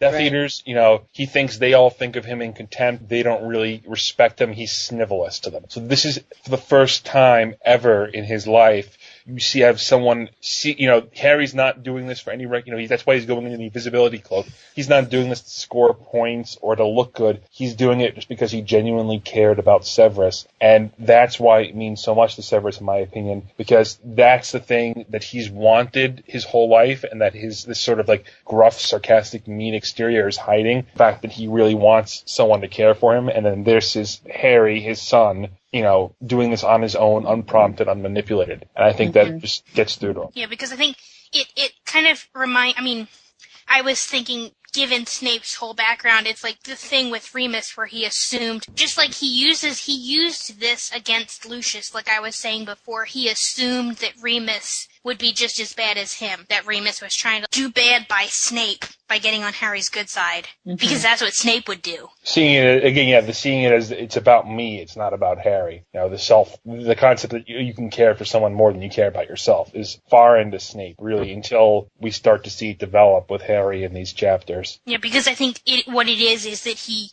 he has spent so long of people not being nice to him. He he assumes that nobody is going to be neutral or nice. He just assumes everyone hates him. Because like Lily, L- Lily had ulterior motive to sleeping with him. Right. Yeah. And you could argue Dumbledore has an ulterior motive in being nice to him too. I don't think he does, but you could argue from you know Snape's perspective, it could seem like that. Uh, I enjoy this little exchange. Um, Snape has caught him and he's like, go to bed, Potter. Five points from Gryffindor. And Harry looks at him incredulously and Snape raises an eyebrow and he's like, five points? Harry echoes. Would you prefer I make it ten? And Harry's like laughing. Here I am, out after curfew, and you're only deducting five points? Seriously. Well, it's, he's going to up it to 10, and then it's going to be 5 more for his cheek. Yeah. Well, then that's when he does the line about the potion. Do you have that line too, Sue? Um, no. Here. the potion over vacation. Snape spoke up clumsily. The calming draught you blew, you brewed for me when I was indisposed. You added too much as- asphodel. It tasted quite bitter. Oh, said Harry, still confused. Sorry about that. Um, do you want me to let you sleep now? And Snape's like, okay, that didn't work. And so he says, the potion otherwise, he fumbles for a moment, exceeded my expectations. At the boy's silence, he said, it was not an entirely poor effort. It exceeds expectations, which means he doesn't get into the Newt Potions class. Right. it's not an entirely poor effort. I like that. No, not entirely poor. Only somewhat poor. Really? Harry said, surprised. He blinked several times and then his lips twisted in a certain manner that threatened to become a smile. I, uh, I didn't think you were very happy with me, and I love Snape. It alleviated my symptoms. Perhaps I should have told you so. Hmm, maybe. Instead of screaming at him. Grudgingly give gratitude. Yeah. It's Snape. That's just how he is. Oh yeah, That was I a know. very Snape-ish response, I think. And then because Harry's just like standing there totally dumbfounded, he's like, okay, now it's 15 points. And if I catch you out after curfew again, you will not like your punishment. Uh, one of the things I don't know if you guys agree with me. One of the general things I like about this story so much is even if you find the starting plot premise hard to swallow in terms of Harry being Snape's son, I think all the characters are amazingly in character. Whether we're talking Dumbledore, Snape, Lucius, uh, whoever, I think uh, E.M. Snape does a really good job of uh, sort of making their reactions to the situation perfectly believable. My I'll, I'll stipulate to that. Mm-hmm. I think the main characters are, but when you think about like Lily and James and Tonks, they're all totally different. Well, I think that goes along with what he said about the premise and the setup. Mm-hmm. Yeah, I think Lily, I get- could see Lily possibly sleeping with Snape for like maybe to get back at James, but I wouldn't see her being so evil about it. yeah, I didn't. So I think mean. I wouldn't even. I mean, maybe this is just coming at it from the perspective of getting Deathly Hallows, which we didn't have when this fic was written. But I would even buy like a, a legit Lily Snape ship, you know, where it's like yeah, Oh yeah. Well, I think th- I could be wrong. This is just me totally guessing here, but I, I sort of guess when, when this was written, I don't know how many sort of Slytherinish sort of fix you were being, you were reading back at that point in time, but there was there was definitely a theme in that in this sort of side of fandom that just based off of the one pensive memory, Lily was sort of like this wonderful saint, and there's a lot of there's a lot of um, Snape Lily fix coming out, but they were all about like this wonderful Lily is the only person who understood Snape and the truth. You know, that was sort of like Oh the theme yeah, I I, I get what you mean, Mm-hmm. Eh. Yeah. and it's so I nauseating. think, exactly. So I almost think when I read this, as someone who's read so many of those Slytherin sort of things, I think that she was purposely doing that as a reaction to that, to saying like, wait a second, we don't know anything about Lily in this other than that she yelled at James while James was turning Snape upside down and, and thinking his pants. We don't know anything about her as a person, and this I think was a reaction to that sort of widespread phenomenon of fandom. Personally, that's my feeling. It's not outside the realm of possibility. I know I do things to just throw people for a loop. So I don't see any reason why E.M. Snape could not have done the same thing because you don't necessarily bring up bad stuff about dead people. And why would you even? I mean, why would Remus even say? By the way, your mother was kind of a whore. it's not not just that you don't speak ill of the dead, and it's not the kind of things you tell about someone's mother. Especially not when Harry's at that age either. Well, it's Mm-hmm. not like Harry was going to ask about his parents anyway, so. Well, no one even tell. Well, Maybe people she tell Harry about was. his dad, but no one tells him about his mother at all. Really, if you think about it, for the first five books, we don't know anything about Harry's mother other than she had uh, th- this- Other Ah. than she looks like Ginny. we don't even know she looks like Ginny. Really, we just know that she has Harry's eyes. Well, we've seen. Th- there's got to be a description of her in the Mirror of Erised. Mm, that's true. We, I mean, think, but see, I think the Mirror of Erised is the first time Harry even sees her, isn't it? Because it's not. I mean, the Dursleys didn't show many pictures. Yeah, they don't have And you know, pictures. he didn't even know. I mean, the first time he gets an image of what his parents look like is when Hagrid tells him he looks like his dad and he has his mother's eyes. But the rest True. of it, he doesn't know until the Mirror of Erised. Correct, because Right. he doesn't get the photo album until the end of first year. Yeah. So I guess next is the attack on Hogsmeade. Oh no! First we have uh, H- Hermione and Ron quizzing Harry to find out what hap- uh, you know, guessing his lies about his secret girlfriend. Mm-hmm. That I thought was kind of cute. His girlfriend from Canada. His girlfriend from Canada. That's right. that is what Met her at it's Niagara Falls. I knew so many people who would actually do. You know, you make that as a joke, but I knew people who would actually do that. I'd be like, "Come on!" I think it's more of a guy thing than a girl thing. It, it's, It's- a joke where you have like. No, it's not even really a joke. It's Well, guys. it actually happens. I know people who would do that. It'd be like, yeah, like a guy would be bragging about his girlfriend who would be conveniently be from Canada, you know, or who, someone adolescent like far away boys who need a girlfriend to brag about doing things with, or and, and so on. And oh, where is she then? It will inevitably come from the other guys he's telling the stories to, and he'll have to say, "Oh, she lives in Canada. I met her when we went to Niagara Falls." Florida or you know someplace far away. So you always see jokes too, where like the one time that's really actually the case, and no one ever believes the guy. Oh, that's like that's like when Monk, the wallet model, he's trying to um tell about his girlfriend, so he pulls a picture of her out of the wallet, out of his wallet, and it's the picture that came in the wallet. And And it she came in the says, "Oh, wallet." she's a wallet model," and it turns out it's true. He really does have a girlfriend, and she really is a wallet model. That's awesome. that is kind of cool. Hermione and uh, Ron are about to guess its tonks when the Death Eaters attack. Dun, dun, dun, dun. Yeah, because the whole, the only reason that he went into Hogsmeade with them it was to confront Tonks. Which he does, and that's the whole thing we kind of talked about already, where she gives them a chance after they graduate. She says, "We'll see Right. how we go." And while they're there, bef- just before the Death Eaters um, attack, Draco butts in and says That's right. Yeah. something, and so, and I didn't quite figure out, I, I didn't quite um, get how this worked, but they had something from um, WWW that because they threw it at the floor at the trio's feet, at Draco and Crab and Gold's feet, that their wands would only shoot silly string. I, I don't quite know what it was that they had, but so they go out to have this duel, and it becomes this crazy thing because they can't shoot anything at him. They're throwing spells, and it's just silly strings shooting through. Yep. And then in the middle of them freaking out in the duel, then we have the Death Eaters attack Mm-hmm. And the Dementors. and the Dementors. Right, and Draco has lost his wand at this point. Yeah, and he tells Crab and Goyle to stop looking for their wands and look for his. Consider all that he is, and They do. they do. Yeah, well, you know, he's the one in charge, and they're just the minions. Well, though, yeah, Crab then and again, Goyle are minions. Yeah. if one of them, if only one of them had to have a wand, I suppose you want Draco to be the one with a wand out of the three of them. Uh, yes. So let me see. Which one of you is No, Crab? not necessarily. Crab is Yeah. very good So with he's a his. man of action. He's a man. Of, Yeah, well, Goyle is the man of action, and Crab can cast Fiend Fire. They they are certainly very capable in that regard. there we go. Though if I had to trust my life to one of them, I'd still probably pick Draco because I think he has a little bit more diversity in his spellcasting abilities. I Probably. don't know. I think he'd get his wand and run away and leave you to.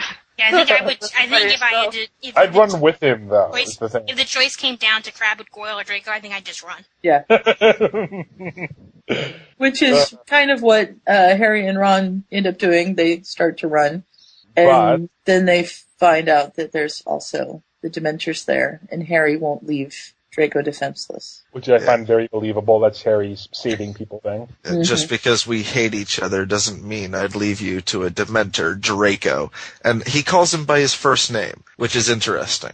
Yeah. Well, like I said earlier, he's he feels sorry for him after having the experience that he had with with Lucius. He's Yeah. seeing Draco in a very new light. Very new. light. And he sees Draco's wand and he summons it and he gives it back to him and Draco just is WTF. Yeah, Draco kind of freaks. Yeah, he he goes into caps lock mode. Yes. Harry goes goes back for Draco. Don't touch me! Draco screamed, lurching to his feet away from Harry's proffered hand. Harry let it drop to his side. Just stay away from me, Potter. I said it. Thank you. I did that once and didn't edit, and I floored people. So I thought it better be I find that hard to imagine, actually. So do I, actually. So did Ryan, who said the entire rest of the podcast. I can't believe Sue said Yeah, I remember that. that. and, and Jen too was on, and she said, "No, Sue works with eighteen little kids. She comes home and says that word repeatedly." I bet. The dark Yeah. side of Sue. Yes, I was asked yesterday if all Hufflepuffs were evil and What? full of anger. If what? Were they? I said I wouldn't answer that because it could incriminate me. See, I think every house would have their own brand of evil. I- That's what I think. Th- th- This is my theory about houses. That every house has sort of like the evil version of it. So, like in Slytherin, the evil version is sort of like the Voldemort or like Death the- Eaters. So basically, Death plain Eaters. old evil. Yeah, or like the manipulative, like nasty evil. In Death Hufflepuff, Eaters. in Hufflepuff, the evil would be sort of like a um, communist China sort of evil. It's the Diet Coke of evil. Like they'd all like group together and they'd wipe out all individuality and like be like that would be like the evil version of Hufflepuff, where like, like anyone who doesn't pull for the group gets like chopped down. Anyone who doesn't do for the state gets chopped. That's like evil Hufflepuff. And collective hugging time. I was going to say we're going to ninja hug them to You death. will be assimilated. That's right. Anyone who doesn't uh, Individuality is Yeah. futile. Hufflepuff or Borg? That's what it is. Yeah, but I mean, can't you see like like that would be the evil version of Hufflepuff? Would be that right? No, don't, because then you're gonna like say what houses like all the different aliens are in. I don't know any I thought they aliens. who just did kill people with kindness. That's it. No, apparently That's they're not- the Borg. that. Like I'm being more like joking aside, I'm being more serious. Like if you wanted to know what like evil Hufflepuff dictatorship would look like, that's what it would look like. It would be like evil assimilation, sort of chopped down individual for the good Well, of the it's- society. It's kind of like what Harry's doing to Draco right now. He's being kind, and it Harry freaks is Draco. It freaks Draco out. Plus Harry's that- Sue brings us That's- that's- back on that's good topic. Thank you, Sue. Uh-huh. Thank you, Sue. I'm trying. Uh, and so he saves Draco, and that's when he runs into Remus, right? And he's trying to go back to help Hermione, if I remember correctly. No, he, he yeah, doesn't. because Hermione's been hit. Yeah, Hermione's hit, and he's trying to run back, and Remus isn't letting him. Mhm. Right? Mhm. Remus is holding on, and this is where he goes. Harry tries to run back to help his friends, but Remus holds him back, and Remus. Oh, that's that's fine. No, it's not the, the dialogue. Because the, the dialogue is Remus slammed him back down. Um, some or you can get someone killed. Didn't you learn anything about Sirius? And that's Remus freaking out. Mhm. Oh. Um, And that's when Harry finally realizes how Remus really feels. correct. Yeah. If you had to say something, think about what this day has been like for Harry. Tonks, di- we don't know this yet, but, but we find out in, in this day, Tonks, his, the girl he loves who just broke up with him, dies. Uh, Hermione, his best friend, is hit by a bolt. Remus, the person, he, you know, his role model, the person he admires, is apparently holding a secret grudge against him for killing his godfather, to Harry's mind. Uh, Ron, his other best friend, blames him for Hermione, and his father is Snape. This is Mhm. the sort of, this is Harry's day. Of all the His bad father is- things, the worst and the last is his father is Snape. But I mean, he made it it's just like one thing after the other. So, Yeah. Yes. I mean, but anyway, yeah, Remus When holds is him back. when is Harry gonna get a flat tire? Yeah, and then a bird is gonna crap on his head. But Yeah. his room he broke. You know, like he goes to read his room and like the the the, le- the twigs are all messed up. Aw. Can't mess up a firebolt. He You messed can up. just you just smash it, or like, or you you you get it. It got destroyed in Deathly Hallows. Of course, you can mess up a firebolt. That- That's just what they were worried about uh, Sirius doing to it in book three. Oh, doesn't Yeah. um isn't this the same day that Snape starts spreading the story that Harry runs into a goalpost with his broom, which isn't true, but it's a cover up. Hmm. I don't I think remember that is that. the same day. It's um. I don't think it's the same day, but I, I that remember later. that. That's at some point in the book. It must be a little later because I don't remember that in my reread. I remember that. Maybe it is I later. remember that scene, but I don't remember rereading it either. Yeah. Yeah, it must be late. All right, maybe it's later on. Shoot, because that would just round out that day even more. Yeah. I run off that day. So yeah, so so Remus grabs him and yells at the truth, and Harry's all shocked. And then finally, the aftermath is Ron comes back with an unconscious Hermione, right? And Ron's like glaring at him, like, "Where were you?" And Hermione's deposited in the hospital room, right? Mhm. And, and Harry goes, am I getting my chronology right? Harry goes to visit Ron, and Ron's like spitting mad at Harry, and he's like, "It's all your fault. We went back for Draco Malfoy." And Right. And Draco grabs him on his way up to the hospital and is just like, What is wrong with you? Why are you all of a sudden being nice to me? I don't like this. This is weird, kind of thing. I, I- what do you think of Ron? What Ron says to Harry in terms of do you forgive Ron? Do you think there's truth there? I- I'm assuming you all don't think Ron should have said that to Harry, but do you think do you forgive Ron for saying that? Ron being Ron. I mean, he does this all the time in canon, you know. Something happens and he takes it wrong and he goes off in a huff and then he comes back. I don't blame him for being upset with Harry because Harry did go back for Draco. And none of them know why Harry's feelings for Draco have changed. Even ignoring everything we know about Draco's parents, um, don't you think that it's just sort of a Harry thing, like a good per, like this is Harry the hero that you know it doesn't matter who it is, you go back and help them. You don't leave someone to Dementors. I think it's more. Than, I think it's not really so much that what Lucius shows him about Draco's upbringing as just this is Harry as a decent person. He's not going to leave anyone, even someone he dislikes, for Dementors. Yeah. I I can see that. But at the same time, I can see Ron reacting the way that Ron is reacting because we know already that Ron's in love with Hermione, and so he's going to react like this. He'll he'll regret it later. Yeah. And he'll think about it and he'll apologize later. But I've actually got the text here if we want it. He Okay. doesn't say anything particularly egregious. It's just a whole bunch of things. Um, but the first bit that he says I really take issue with, um, he says, I had to do something. He looked at Harry for the first time. You weren't there. That just it, it the the choice of wording is interesting because it seems like Ron is very very dependent on Harry and Mhm. Mm-hmm. I don't know if I think that's part of his character or not. Is Ron the sort of guy who would naturally defer to Harry in all things and not step up at all to, for, for his own sake? I don't know. Well, I think maybe I see. I read that not so much as him deferring to Harry as the idea of you know where this inseparable trio. Where were you? I would have been there if it was you. You know, we would have. Me and Hermione would have have had your back every time, no matter what, and we would every time, no matter what. So where were you when we needed you? When Hermione needed you there? That was kind of how I read it personally. Mhm. I don't know if anyone. I I, don't know thought if anyone else read it. That. I thought that's what he was saying too. It's like, where were you? Like, how come you weren't there? You know, you left us alone. But it wasn't Harry's fault that he left him alone. Remus dragged him off and wouldn't let him come back. Right. And then Ron stayed mad at him for it, even though he was trying to explain. That frustrated the heck out of me. It's like, Ron, bring it A. Yeah, Crazy. and then that's when I think this is the part where he finds out that there were several Aurors that were killed, and so he goes off to send a, an owl to Tonks. And it turns out Tonksi has bit the dust. Yeah. I think yes, Stabbed happy. a few times. Uh, yeah, repeatedly. Not a good way to go, Bella. With Bella, yeah. yeah, and, and we did kind of jump over that part because um, Snape shows up where uh, Peter's being tortured and, and stuff like that. And there's a couple of good lines here. Uh, Snape says to Lucius, "A fine attempt, Lucius." Snape whispers, "Do you realize you nearly got your own son kissed by a Dementor, and he had to be rescued by Harry Potter?"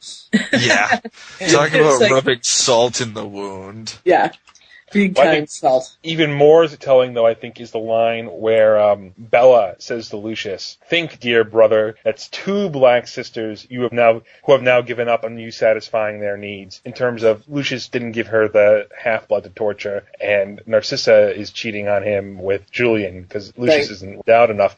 And to me, that's the more significant insult because what Snape whispers to him is private. And I think Mm-hmm. Mhm. what we see with Lucius's character here is the reason he the reason he's now such a almost blood vendetta against Snape is because it's it's not even the Snape torturing him in the backyard and tying him up. It's the sort of this public humiliation that now all these people who are supposed to sort of like respect the Malfoy name and respect him are making fun of him and Mm-hmm. laughing at him, and that's Right. what I think drives him crazy. And he, I mean, it's not like they didn't know. It's just that they never made it really public that they knew. And now it's out in the open. This whole chapter is feeding into Harry's blaming thing that everyone's blaming stuff on Harry, and Harry has enough of a problem already, taking too much blame on. Mm-hmm. Yeah, so that, that's the interest. Everyone's blaming him for something. Uh, Ron's blaming him for Hermione. Remus is blaming him for uh, Sirius. Harry's blaming himself for a bazillion things. So he finds out Tonks dies, and he's sort of running through the hallways with a bu- with the dark magic book. And he bumps Mhm. into Remus because Remus is chasing him, right?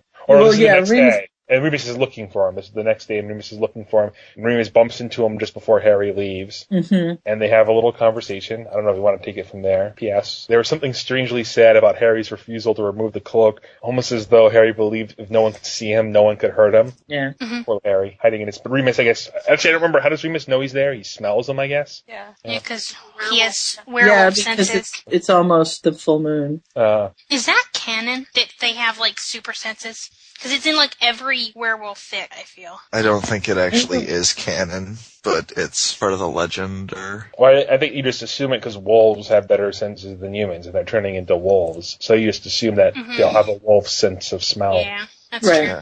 but the fact that it carries over to the human form is something you see all the time. We do see though that certain amounts of their powers carry over because l- just look what happens to Bill scratched not at the full moon, but it still affects him to a certain. That's There- true. There's clearly some sort of carryover I just even when they're in think human form. It's like Right. you were saying. I mean, I know wolves have like say a better sense of smell than humans, but like that's because their like physical nose is different. But like when Remus is human, he still has this human nose. I would actually say thinking about it, it almost makes sense though because take Bill right. Uh, Where that would you Bill- like me to take him? I'll take Bill. I was thinking the same thing. Is he wearing a towel?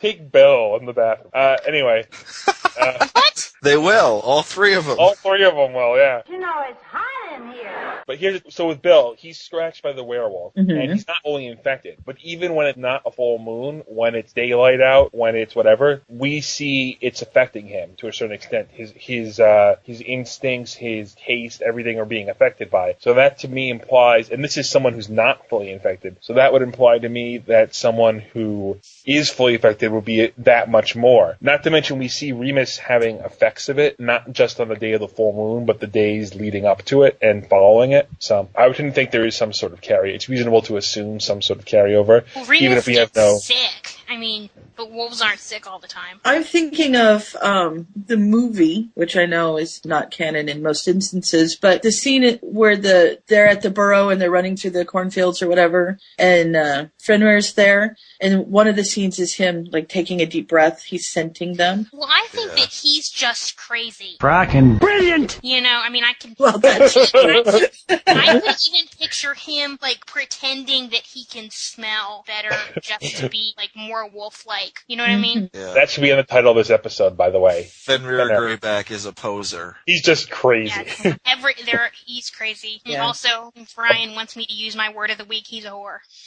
okay. Because apparently that's my word of the week. Is I what? I read that somewhere. Is what? Bri- about- Brian thinks I have been abusing the word. This, The word whore. yes, because apparently everyone is. Your mission, should you choose to accept it, P.S., is to use the word whore 40 more times before this podcast ends, but to do it naturally by dropping it into sentences. So I can't just Good be like, well, heavens! We only have two more chapters. I do hope we're not going to have to All right, do that. 10 that times. quickly. You have to drop the word whore in very innocent. Like, we can pick up on it. That's okay because we're only listening to it. But it has to, like, smooth. Like, it can't be like whore, whore, whore. It has to be, like, neatly dropped into the conversation 10 more times. Hey, P.S. If you had to describe Lily using one word, what would it be? she's a whore. And Uh, Bella. Yeah, she too. She is also a whore. There we go. That's not what I meant, though. You know what I mean. So Well, is I'm, I'm gonna, Tonks.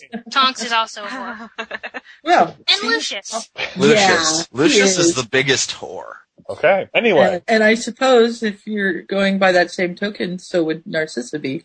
Yeah, Yeah. Narcissa. Yeah. And also, Oh, yeah. what's Narcissa's friend's name? Julian? Julian. Julian.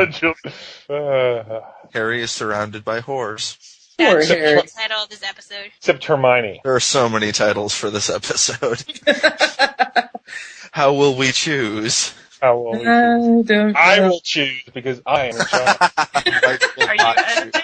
No, Well, but I he can't- will He command. can't edit because he he d- can't do all the fancy things that he requests of his editor. See, Mike, I think the first rule about like being a, a president is that like you shouldn't expect of your people things that you wouldn't I take don't. on yourself. You can't just be like I don't. Here's what I expect. I think we've gotten away from our good old fashioned roots. Back in the day when podcast hosts were men and we worked in the field with our bare Excuse me, hands. excuse me. Dude, out. Back in the day, we Mike's were getting real booted. men, real pioneer stuff who worked hard and you know put our sweat, blood, and tears into our podcast. They were none of these fancy sound majigs and losy majigs. It was good old fashioned editing. uh, Straight up. Mike, wait, wait, wait. I have a point here. Mike. Who are you, Dr. Seuss? Yes. When, back in the olden days, when it was just Ryan, we didn't need sound effects because we had Jen. There was a Sausage Frog song. There was a Crazy Jen. There was a Ryan monologue and sci-fi thing, and then it was all podcast. None of these fancy big eaty gyps and jumpity who's. Okay, editor, now please insert as many sound effects i- as are humanly possible right here. I expect Daleks, I expect crickets, I expect the phone off the hook. Beep, beep, beep, beep, beep, beep, beep. Yeah, and then we need the uh, Claxton and, and the You're Way Off Course. It's like that. Something's wrong. Stop talking. Jeez, Banana, shut your friggin' gob, okay? Shut up, Wesley. Exterminate, exterminate. Peanuts set on music. Butter. Train team.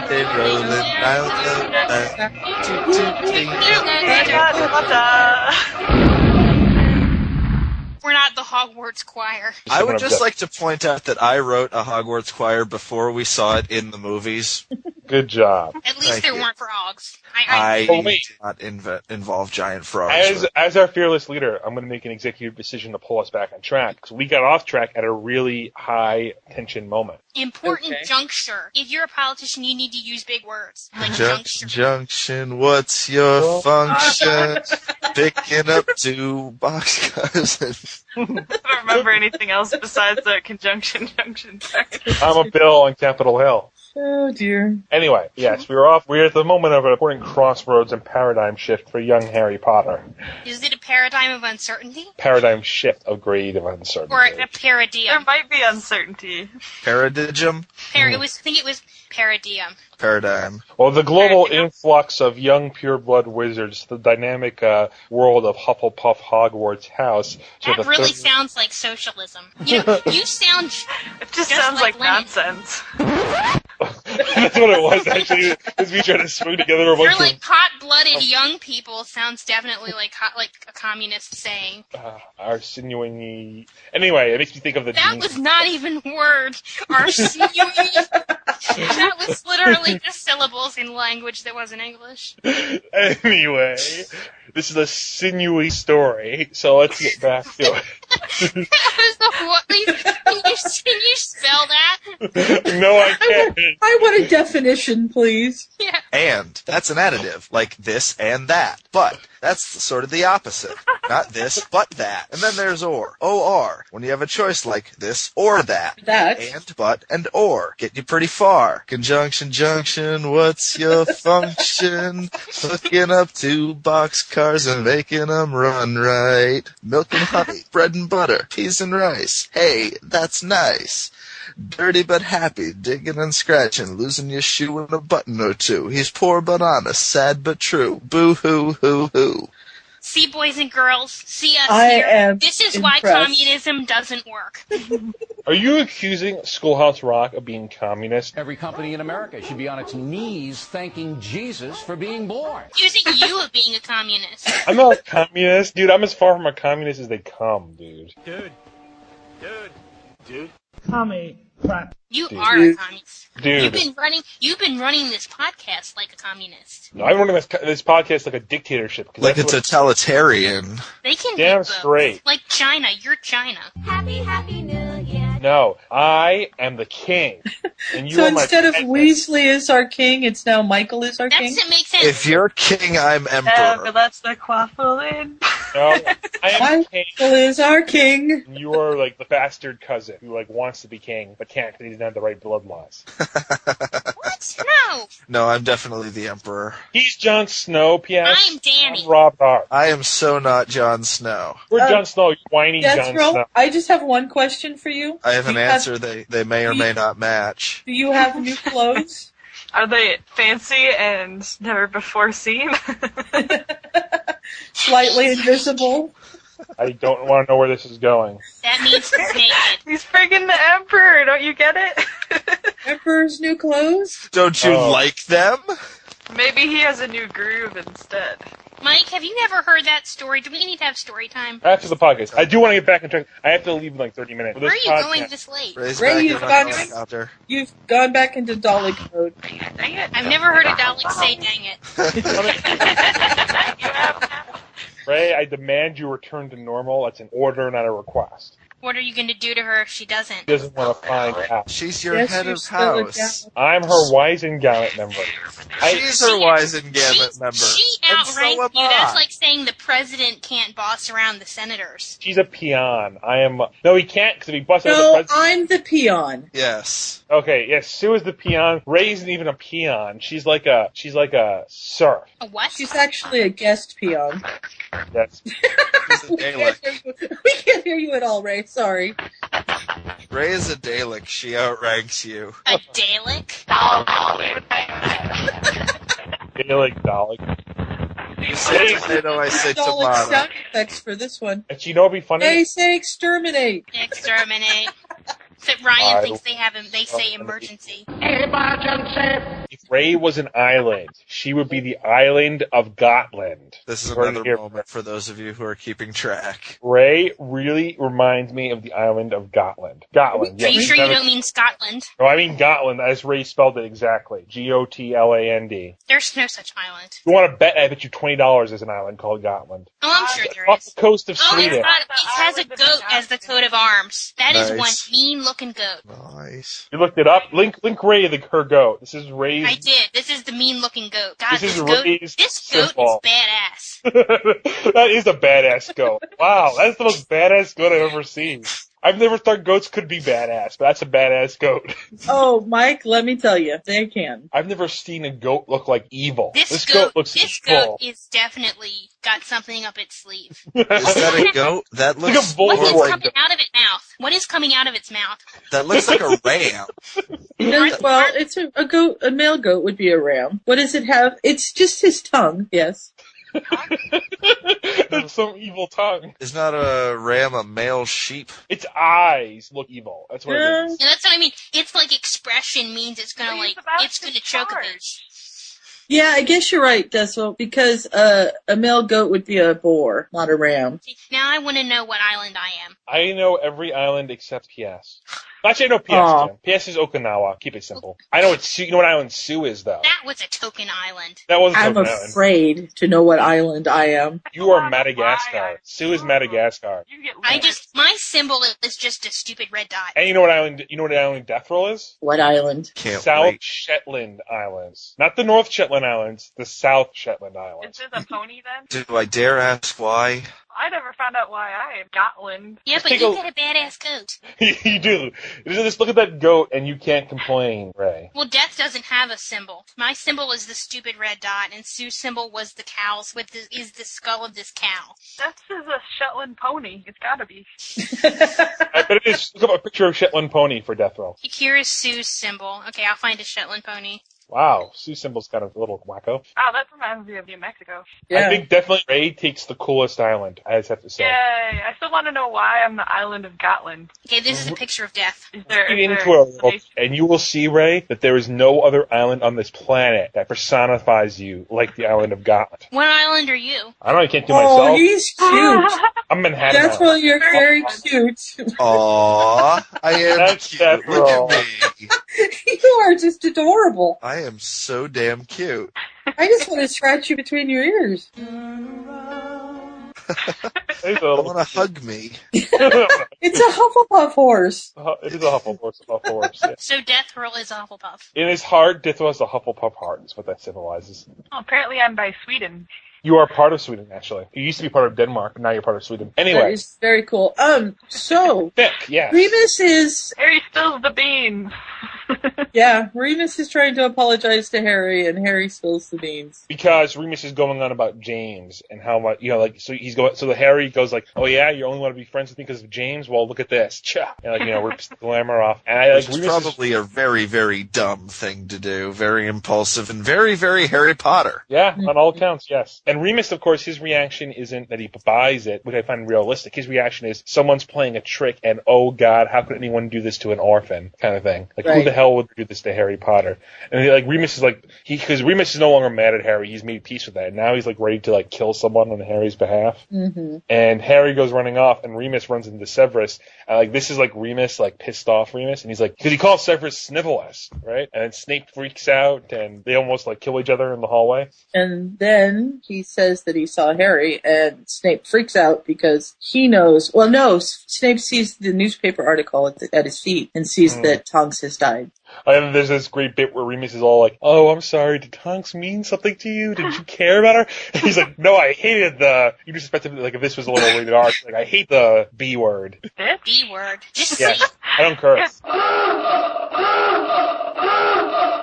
Um, for reasons of adult content, um, this has a warning on it, so don't let any young kid listen to it. Fuck that fucking shit. Balls for brains. Asshole balls for brains. I am so unbelievably angry right now, you would not believe. Bye. They use it in canon. You can use it on the podcast. Sue drops f bombs all the time, and you're You- worried about saying You cursed when you read my my rant. I never said the B word in my life. I don't think. What's a female dog? I never said the female dog either. never called one of your male friends. No, I never. The only time I only cursed five so times in my ridiculous. entire life. Once I was playing the game of BS and I accidentally said it out loud. Once I read PS's thing. Um, BS? the, the card game BS. where Yeah, it but that's stands- not the same. What? I said it out. I said the words out loud. So that was the uh, so that was the first time I cursed. And there's like been like two or three times where they've all been like not anger curses, but like accidentally like reading things Oh, God, curses. we're recounting all of his cursing, not just dropping the B word. That was only five times. I've, I've only cursed five times in my life. That's You know what I have to say to that, Mike? What's that? Bullshit. Nope, kind of saying it's true actually. Anyway, Anyway, back to the fic. Oh, was there a fic? We're almost at the end too. We get, we gotta stop getting sidetracked here. I think it's Well, Sue. it's all your fault, Mike. Yeah, thank you, Island Man. You are the fearless leader, and you are leading us to the oceans and Hey. across the oceans to islands I where am a genius. I am a genius and a super talented guy, but I can only work so many miracles with the tools I'm given. If you're so talented, how come you can't edit a podcast? It's a moral stance, damn it. I, Is this, is this like the streakers at the baseball game? Because you realize I just edited that bit. I just edited the what? the streakers at the ball game. Oh, that pisses me off. Oh, here we go again. They're destroying the integrity of our game. Anyway, anyway, Sue, why don't you take us for a little bit of a serious spin here? A serious spin, huh? From Serious Sue. Okay. Sue is doing a great job of being in charge of tonight's podcast. I must Hey, hey, say. hey, she's doing a great job handling the work I delegate to her. I'm trying to type the uh, links into the show notes thread, but I will leave that for a moment. Oh, I was I was doing that. Oh, I, I've only got one more uh, thing to type in, and it's done. So, Oh, Okay, I, I've been doing it in a text document. All right, I'll talk while Sue types for a bit. So but, okay, yes, you you do that, and I'll let me just finish this last Uh, URL here. I'll pass it to you. So Harry runs into the forest. Remus has confronted Snape. They have their little fight. Snape realizes what's going on, and he's like, and he he manages to convince Remus that he's telling the truth. Um, and the thing that convinces Remus is he says when he does the point me spell, the final proof for Remus is he does the point me spell and he says Harry, not Harry Potter. And Remus is like, oh my god, I think he's actually telling me the truth here. And he sends Lupin to run for the Marauder's map while Snape runs to confront Harry. And when he finds Harry, he sees Harry has this kinship, this dark magic book from the restricted section, and it becomes clear that Harry's um, sort of because you know Bellatrix is the one that killed Tonks, the same woman who killed Sirius, and Harry's sort of planning playing this like kamikaze um, kinship curse on Bellatrix, which is going to rebound, and because he's a half blood, it's going to kill him, but it'll kill Bellatrix also. And of course, Snape gets uh, you know jumps in, and they have a little duel. And Snape's surprised by how strong Harry is. Then Snape tackles Harry at the last minute and wrestles him. And it closes with um, well, a couple of things. I, I I liked a little bit. I don't know if anyone else liked it. I like that like Snape's like holding Harry so Harry won't kill himself, and like Lupin peeks to the woes and he thinks they're hugging. He's like, oh, so nice, and he like creeps away again, Mhm. which is like a very sort of uh, Lupinish thing to do. Um, but Yeah, and Snape is Dang it! yeah, He's reading Snape's this. That's not what I want him to think. well, and first of all, Snape sees him as like, cool, help's on the way. And Remus is like, all right, you got it, bye, gives him the thumbs up and leaves. And Snape's like, uh, uh, crap, now what do I do? and, the, and the problem is, it's clear that Harry's, you know, he, he's got Harry under control now, but it's totally clear that the minute Harry's alone, he's going to do, basically commit suicide. I mean, I, I, I almost consider it, I don't know what you consider this, but I, I'd, I'd call it suicide almost. I mean, he's, yes, he's taking Bellatrix out, but it's like a kamikaze attack, basically. Uh, and so Snape's trying to pull for straws to sort of pull Harry back from this decision. And what he lands on, which is very different from, I think, what someone like a Lupin would land on, is he goes, okay, you want to help Bellatrix? I'll help you kill Bellatrix. Um, And we'll do it the correct way. No more stupid kinship curses. We're going to do this and we're going to do it um, properly. Uh, you know, no more. sp- He goes, uh, I will help you kill her, um, but you will do it properly. A killing curse, face to face. No more spells books. Kinship curses are for those who lack conviction. I trust you do not. Um, and then Harry's like, really? Why are you going to help me? I find this line kind of like somewhat creepy. I, I don't know. Well, tell me what you think of this line. He goes, come now, Harry, Snape drawled. I murdered many people for the Dark Lord. I can certainly kill one more for my son. Yeah. And that's kind of, and I'd be Mm-hmm. Aw, curious. Snape being a father. Well, yeah, and they're He kind of is. bonding Weird, over it. twisted sort of way. yeah, a, a dark Slytherin twisted way. But I guess here's my question for you then. Reading that, do you think Snape handled this the right way?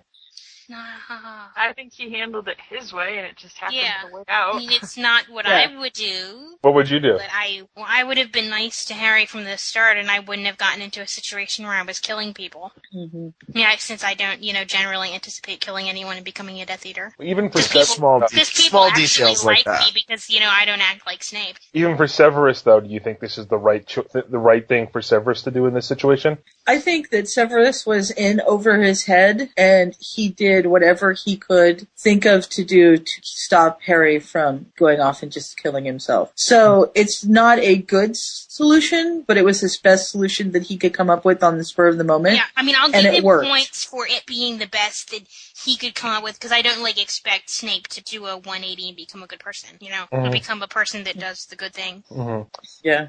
And uh, I like that Harry says, well, Dumbledore, he'll never let you do this. And Snape says, who says he needs to know? No one will know about us, this but us, Potter. And her, Harry said slowly. So, you know, it, I, I guess then to close this off, one, what do you guys think so far, and two, what are you expecting for the last podcast? Well, I'll be I think get- getting back to Hogwarts was a good thing because it made it more interesting. Because I think I was really getting tired of being cooped up in Snape's house with creepy Lucius, and I was really getting sick of that plot line. So this was a nice change of pace, and it's nice to see Harry looking more like himself. I refer to the bit with everything in, in Snape's house as the sitcom part of the story, where Harry is in disguise and can't let on to Lucius that he's Harry Potter, and it's a big secret. And you can imagine this could be a weekly sitcom and comedic hijinks that just ensue. And Lucius is creepy and weird, and I agree fully.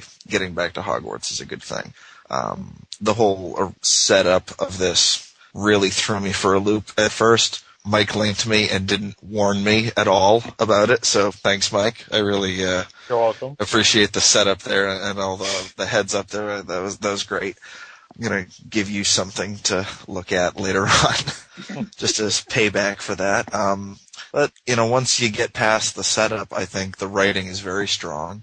I think that for the most part, the characterizations are pretty on. I mean, Lucius is creepy evil. Snape is immature and trying to reconcile a whole bunch of unresolved stuff for dead people. Um, it, it's fascinating to see how he's dealing with all of this on top of the, the obvious shock revelation of Harry being his son. It's interesting. It's different. I'm really glad that they went back to Hogwarts. I like everybody said that whole Lucius Harry bagel thing going on. It was just Oh, too, too everyone's creepy. bagel.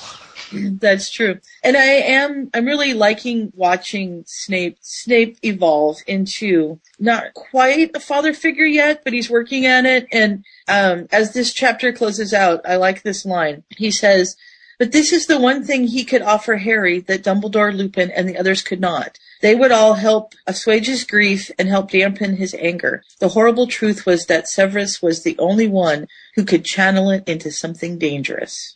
Perhaps this is why Dumbledore had never trusted him to be Harry's father. Perhaps the old codger had been right all along. Foreshadowing. Maybe. I almost stopped reading it in the last chapters when it was so dark, when the ducks and stuff like that. I was just like, that's it. I'm not reading anymore. And I stayed with it and it drew me back into it. So, and it was these chapters that drew me back into it. I liked going back to Hogwarts too. I- I don't know that I was completely sick of being at Snape's place, but I guess there wasn't really anything else to help out the story from being there. I mean, They he needed embarrassed to. Lucius and got rid of him. They needed to introduce the wacky next door neighbor. Yeah, there you go.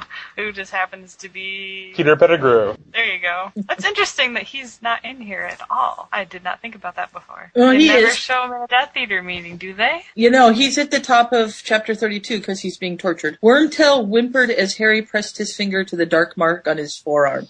Bellatrix's gleeful voice carried on in the background. Next chapter should be good. Yes. Predictions though? It'll end. It'll end. This is just like Ryan. Ryan always asks for predictions, and like you can't. I don't know. I maybe I'm the weird one, but that's not how I go into things. I don't think, ooh, I wonder if I can predict what's going to happen next. I just kind of read the story. I can't put out predictions because I've already read it, so. I was going to say, I finished it. Ah, well then tomorrow I'll have a whole bunch of questions about whether it met your predictions. I know. I predict that someone starts a rumor that Harry flies into a goalpost. I'm using my executive power to end this podcast. Wow. That was stunning. So, so very A little stunning power. display. And you know what else? Next time, if any of you want to be on a podcast again, you'll have to refer to me as my lord. My evil dark lord? You can, you can call me evil dark lord. You can call me super nice lord. As long as Because the word lord. remember, Mike claims to be the younger brother of Voldemort who killed Harry immediately after Voldemort was undone. Okay. I well, I claim that since when? You did in like the last episode that was released. Oh, okay. Oh yeah, Oh my god. which was ironically the last time the power went to his head. Uh-huh. Yeah. We we I think what we need to do is we need to bring Ryan back to fill the power vacuum. No, Ryan is the only allowed back at my pleasure. I've taken his place, and I may not allow him to return. You said Ryan that can pull last the time, plug on too. this whole operation. Ryan has no power but what I give him, and I've decided he no longer has the power to pull the plug. You, you said that the last time. And I was kind enough to allow him to return last time. We're, we're just gonna have to overrule you here. Off with his head, Ray. take his head off now. Let's take your head off. I just love how every bit of authority Mike tries to pull with us, we can match. He claims to be the wise and gamut. Me and Ray are on the wise and gamut. I am So the am I. And I I am and the we're in his house. secret- I'm the- And she's head of house. No, no, And no. Here's what you're I'm an author. And No, no, no, I'm no, the no. mistress of Let's just magic. let Mike continue to I be am- delusional. Who is the senior member on this podcast? Actually, Yes. it's me. It No. depends on Yes. how you're judging No, this. no, no. I podcasted before you guys. I was a year like another. But I was a f- I was a member before you. this Yeah, is but I- not a union, okay? You're, Seniority you're number doesn't matter 230. like that. I'm number. yeah, but Whose who was, post who was the count is first? higher? I'm 178. You are 230, and my post count is higher than yours. In Yes, fact, but who was my the first post count one? is higher than anyone else. Posting doesn't matter. Who was the first one on the podcast? That's because you're the only one they could find that liked a year like none other. That doesn't That's say not true. that doesn't say anything about your podcasting ability. I want to read you some quick statistics. A year like another is posted in three different locations. Okay, one location only. And this is- Peanut sat on a railway. wait, as- No, no, no, no, Hang on, hang on. I want him to go through this list because I'm actually curious how many Yeah. of these I meet. No, I would like Okay, to read go. this. All right, so keep in mind this is only one. Uh, this is only based on Skyhawk, not on Fanfictionality, the main Harry Potter site where it was posted first. Okay, this is its secondary site. It has 539,071 hits and 2,719 reviews written on this site alone, not dealing with Fanfictionality. I think that implies that quite a few people enjoyed that fact. Oh, I'm sure they do, but that doesn't mean it wasn't bad. It was b- damn good. It's one of the I, best. I got to agree with PS on that. How many of those reviews are? Oh my god, it's so good. Write more. Okay, bye. No, they were all as positive reviews. You can read them yourself. You can click on it and read it. 99 out of 100 are positive reviews. Hey, Mike. Yes. You're breaking up, dear. I think we should say goodnight before we lose you again. I want this podcast to have the Chocolate Frog song. Do you mean the Horace's Office song? I call it the Chocolate Frog song. But it doesn't have anything to do with chocolate frogs. I just saw Ray's message in the chat. It has chocolate cauldrons, No, no, not I- chocolate frogs. I call it the Chocolate Frog song because it has to do with Ron, and they met over Chocolate Frog. That's why they're friends. That is the most convoluted logic I've ever heard in my life. I didn't even follow that. Of course, I wasn't paying attention That, either. that would be like calling the Harry Potter series baby on a doorstep. Oh, I would start doing that, actually. If it wasn't used for so many other things, I would use it, actually. Clearly, that makes sense in Mike's world. You know, what I said, Defo, is Crack fic. You, you know the you know the songs at the start of the podcast about Yes. uh, next time Ron, you're angry at me. So right, Death Roll? Yeah, it's the one about Romilda Vane. That's Yeah. what I'm saying. The I- point I is, it's call not it- chocolate frogs, it's chocolate cauldron. I, no, but I call it the Chocolate Frog song. So whenever I Why? because Because whenever he I forgot they were cauldrons, and he called them frogs, and now he's making up a reason to cover his ass. Brilliant. it's not true at all. I, I I've noticed cauldrons for a, a long time now. And I've called it the Chocolate Frog song only. I've just listening to it in the last podcast. I know it's the Chocolate Cauldrons. I, I Mike, promise can, you that. can you please indulge me on something? Yes. Can you sing the song? No, I don't sing. No, I really, I really, I would really like to hear you sing. I know you would, but I don't sing. This Hello, link Cat. seems appropriate for Mike. You had big enough Come on, girls- load for me.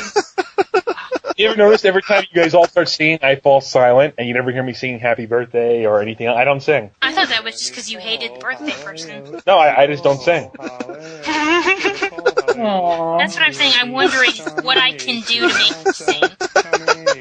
Probably. Even you aliens calling you my lord. I think you. No, I don't think any of that would get me. That's you, okay? Alcohol. alcohol. So A lot of funny. Oh, gotta have at least one alcohol cat. on Mike, the can, Mike, can podcast. Mike, Mike, can you read us the caption of the picture? Take your time. It's only quicksand. anyway, but what I was saying to you, Death Roll, I call it the chocolate frog song. because I that- know why you followed the chocolate frog song. You've explained it like three times. Death, Death Roll, Death Roll wasn't listening. Isn't it called In Which We Save Ron's Life or something? Part 8. Part Part 8? Okay. Who doesn't think of chocolate frogs though? when They think of Ron and Harry. That's like their signature move. Their signature move. They're not Yeah. figure skaters. Put it this way: i- if they ever got married, you'd have chocolate frogs at the wedding. I suppose you would, but I are think that's gay? for a completely different reason. Why? I think it's just because they're yummy. No. And wouldn't they make nice wedding favors? No, it's because of the significance of it to their history. So what would be the favors at Harry and Ginny's wedding? I don't know. I don't really have a history problem for like the you know. There's no real there's no real history there before they uh, get together. Maybe something to do with the Department of History. Maybe a prophecy ball. I know, I know. Paul. It, uh-oh, I, I know, I know. It would be basilisks. Oh, it's not bad. Uh huh. Yeah, that's see, that's what we want. Basilisk Just like and the weddings. amulet No, in no. Harry everyone Potter gets and the their own Psychic personal Serpent. Diary. Like, you know, like some weddings, everyone gets their own like little cat. Like, everyone have a diary on their place. horrible. That's like bringing up memories of her like traumatic rape experience. it's like the most insensitive thing I've ever heard. Oh dear. Well, so that's considered what a basilisk fan is. Fan is insensitive. That's that's more insensitive because she was killing people with that, or almost Barb killing people. wrote that. Um, Mike, Yeah. I, I know that you don't go to the forums very often, and Hey, I go to me, forums my- every- me, myself, and I has has just posted about the last podcast. I already read it. How's that? I actually already read it. Did I you? actually, yeah, I read the forums one every day. I don't know what you're talking about. I'm, I'm being dead Okay. serious. I read them every day. This is But you only go to certain parts of the forum every day. I wasn't Yeah, I only sure. read certain parts. ours. I wasn't just- sure you went to this part. Isn't it like two parts? You only No, read it's the podcast. I, I read the s- political Slytherin section. I read the staff room, the Wisen Gamut, the um, the the Potter Which fic. one of you guys needs to go vote in the Wise and Gamut, please? What? That's where I know that neither one, one of I'm you morally wants to. not voting. What? What do you mean vote? vote on what? Is there a vote? Yeah. Well, it's it's the prefix thing and it's stalled. Oh, right. Mike Oh. and vote. so Come on. two people got points and the other two people aren't getting points. Oh, I because thought I voted nobody- already. But you have. But Death Roll and Mike have not. Oh, so I did though. I, I purposely read didn't the vote threads those, yet. so I'd rather death row votes. Because in all honesty, I, I wasn't. I read it and I actually purposely voted because I didn't read any of the stuff with the balls. So how am I supposed to judge? How am I supposed to judge who whether they deserve more points or less points if I haven't read it? You give people points because you're nice, and people deserve points because they put work into things, and you don't even go. Mike, you Why are are you- perfect. You know how much work goes into a ball. Find them So getting you points. You Hey, Mike. should be able to at least pick one or the other. Why am I being yelled at? about Death row. Do eeny, meeny, miny, mo if you have to, or let me pick. Or you could both just vote for the lower vote for each person, and neither of them would still get awarded unless they just get majority. That'd be- that's such a Slytherin thing to do. well, we got Richard up for either 10 or 20 points. I kind of And want that, but that'd be really. cool. See what OG's up for either 20 or 25. Sending my points. Hufflepuff minions after you, Mike. Sue, And why- it's easy enough to just vote for Lexi because she's a Slytherin. See? There you go. It's just All right, I, I consider me voted, Sue. You have to go vote. You can't You have just to actually go consider do me it. voted. But but you're the you're the the honcho. The honcho. But you have to go and cast your vote. I am not allowed to vote for you. Why is it me and not do Death they row? do this in the actual Senate? Do you think like Probably. President. John John Kerry like leans over and is like, "Hey, I'm going. I I don't feel like raising my hand this time. Could you raise your hand twice?" Called a proxy. I'm, That's I'm not the voting same president thing. just like Barack Obama did many, many times. I believe that abortion should be safe and legal in this country. What's your position on abortion? I'm pro-life. I have posted and I have voted. Now that you've you've added the points that make Lexi and OG win their points, you have to give the points. Whoa, whoa, whoa, whoa, whoa. what sort of You've cat never- that I'm not voting for? him. I was That's cheating the on- rule! Who do you think would win in a fight? Just out No, of that's gotta be curiosity, good. Oh. a a love seat or a desk chair? A love seat. It could Yeah. smash the desk chair to pieces because it's just bigger. I'm talking like a big leather desk chair though. Nah, I still think it's bigger. Yeah. saying It's this- puffy. It's puffy. It would just smother it. So the bigger chair, you're just saying the bigger chair always wins, no matter how righteous the cause of the desk chair, and no matter how fast moving the desk chair could have wheels that could dance What circles kind around. of righteous cause with a desk chair support? hell is this? I think I think we've hit rock bottom, folks. I think this is the most inane he's ever been. Well, I'm I gonna say agree with I the. honestly think this is. the desk chair could dance around the love chair. It has wheels. It, it could be like front, behind, jab, bounce, jab, bounce. They Okay. could roll like down some stairs and die from it or something if the, the club seat knocked it over. And- and- and Are you implying you don't think the cause you're fighting for will have any bearing whatsoever on how hard you're willing to fight and how ferocious you are? Yeah, but You didn't if tell us the, the love cause seat's like three times as big, I don't think it has a ch- fighting What's- chance, regardless of ca- what it what, feels. cause are they? What, ca- what cause are the love seat and the desk chair fighting for? Well, we don't know, but we could impose any cause cause we want. The you need, for all you we need to make the, de- them the a desk cause, chair otherwise could be this is- the desk chair could be fighting to end slavery, and the love seat could be fighting to preserve its plantation. um, Well, I guess you need a bunch of desk chairs to band together and beat up Yeah. on Love Seat. Because the reason Yeah. the South lost the Civil War is because they ran out of supplies and stuff. You see, I so still I think- think, I think you're think still like wrong. if the lo- if like the love ch- if the love seats had been like in the swamp for like four years and they'd run out of food and they didn't have any allies, then they'd lose. See, I think you're completely wrong in misjudging this. Because if battle. you remember, 'Cause the South won the first battle of Bull Run. I'm talking about a desk chair and a love seat, not the Civil War. Uh, You- but you just gave the parameters of the Civil War, I- so I have to impose the Civil War upon this But conflict. you think- but here's what I'm saying. Ignore the Civil War. The desk chair versus love seat. You're assuming just because the love seat is bigger that it can't lose. But I'm saying historically in war, maneuverability has been the deciding factor more than size and bulk. So yes, i- in a- if, if the desk chair was stupid enough to go toe to toe with the love seat and just pound away, it's going to get its head pounded in or its arms pounded in or whatever. But if, I if just the think desk you chair didn't has give any us enough brain, information. Well, you know desk chairs have wheels, don't you? Not all of them do. I think you just can't decide this arbitrary matter with such vague parameters.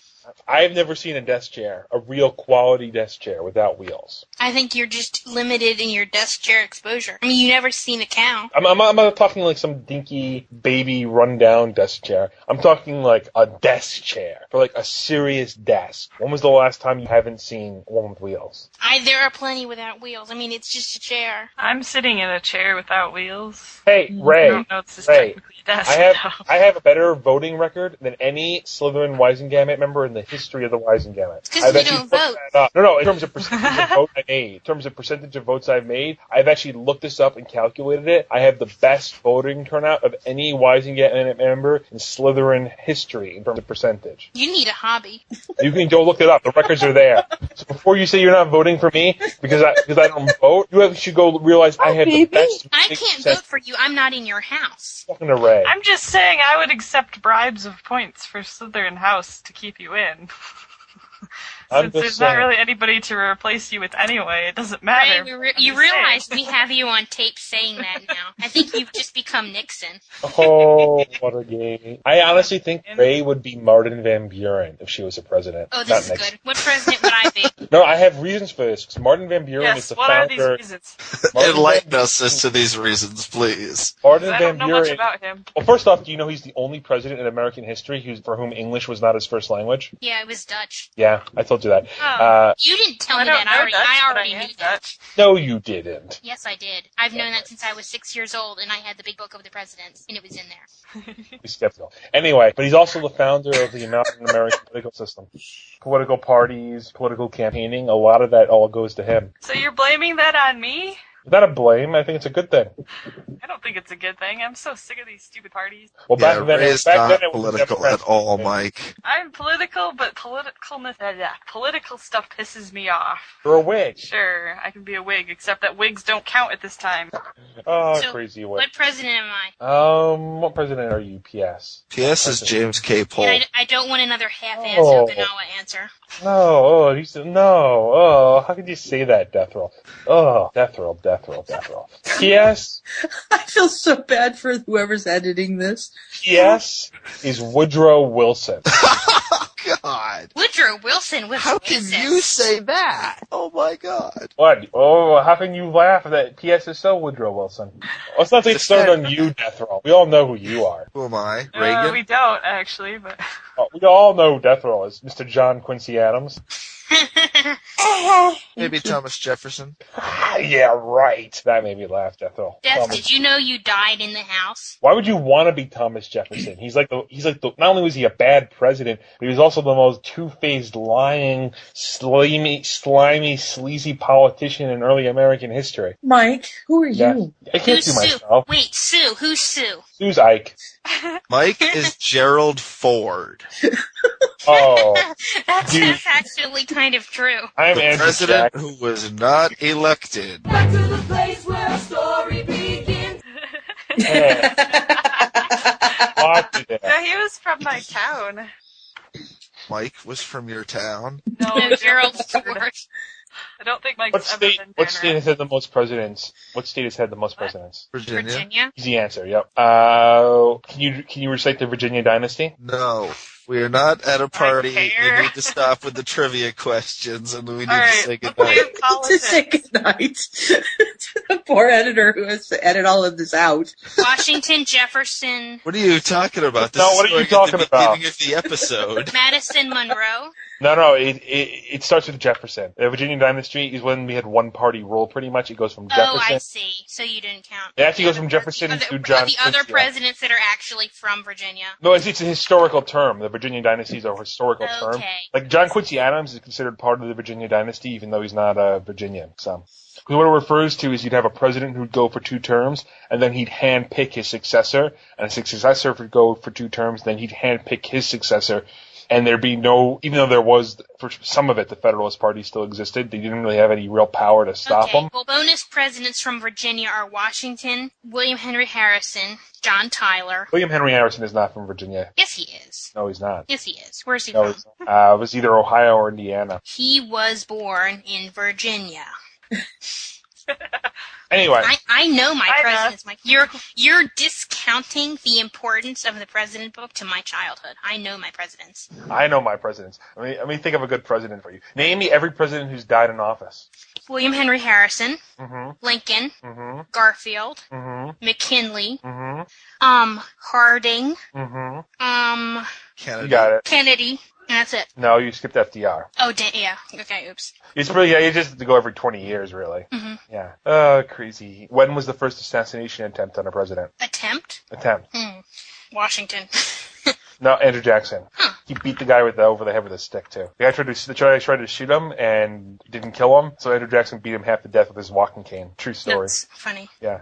Andrew Jackson was a lunatic. Uh, there's a lunatic. You want to meet a lunatic? Meet Andrew Jackson. I'm not even joking. That would be a little bit hard, but okay. Uh, let me want me to tell you some of the things Andrew Jackson used to do. Sue? The guy was certifiably insane. It would be hard to meet him. Do you know how? I mean, like meet him in a book. Uh, do you know how like a duel works, Sue? Do I know what it? Yes, dear. Okay. So you, the way it works is you fi- each side fires a bullet, and you can't fire a second time until both Right. keep fired. So what Andrew Jackson would do if you he did this multiple times, he'd stand there and let himself be shot because the guy then couldn't shoot him again until Andrew Jackson shot him. You know, like normally you go grab your gun as fast as you can and shoot the opponent. Jackson let himself be shot so he could slowly lift his gun up and at dead range shoot the other guy down. Right. That doesn't strike you as a little crazy?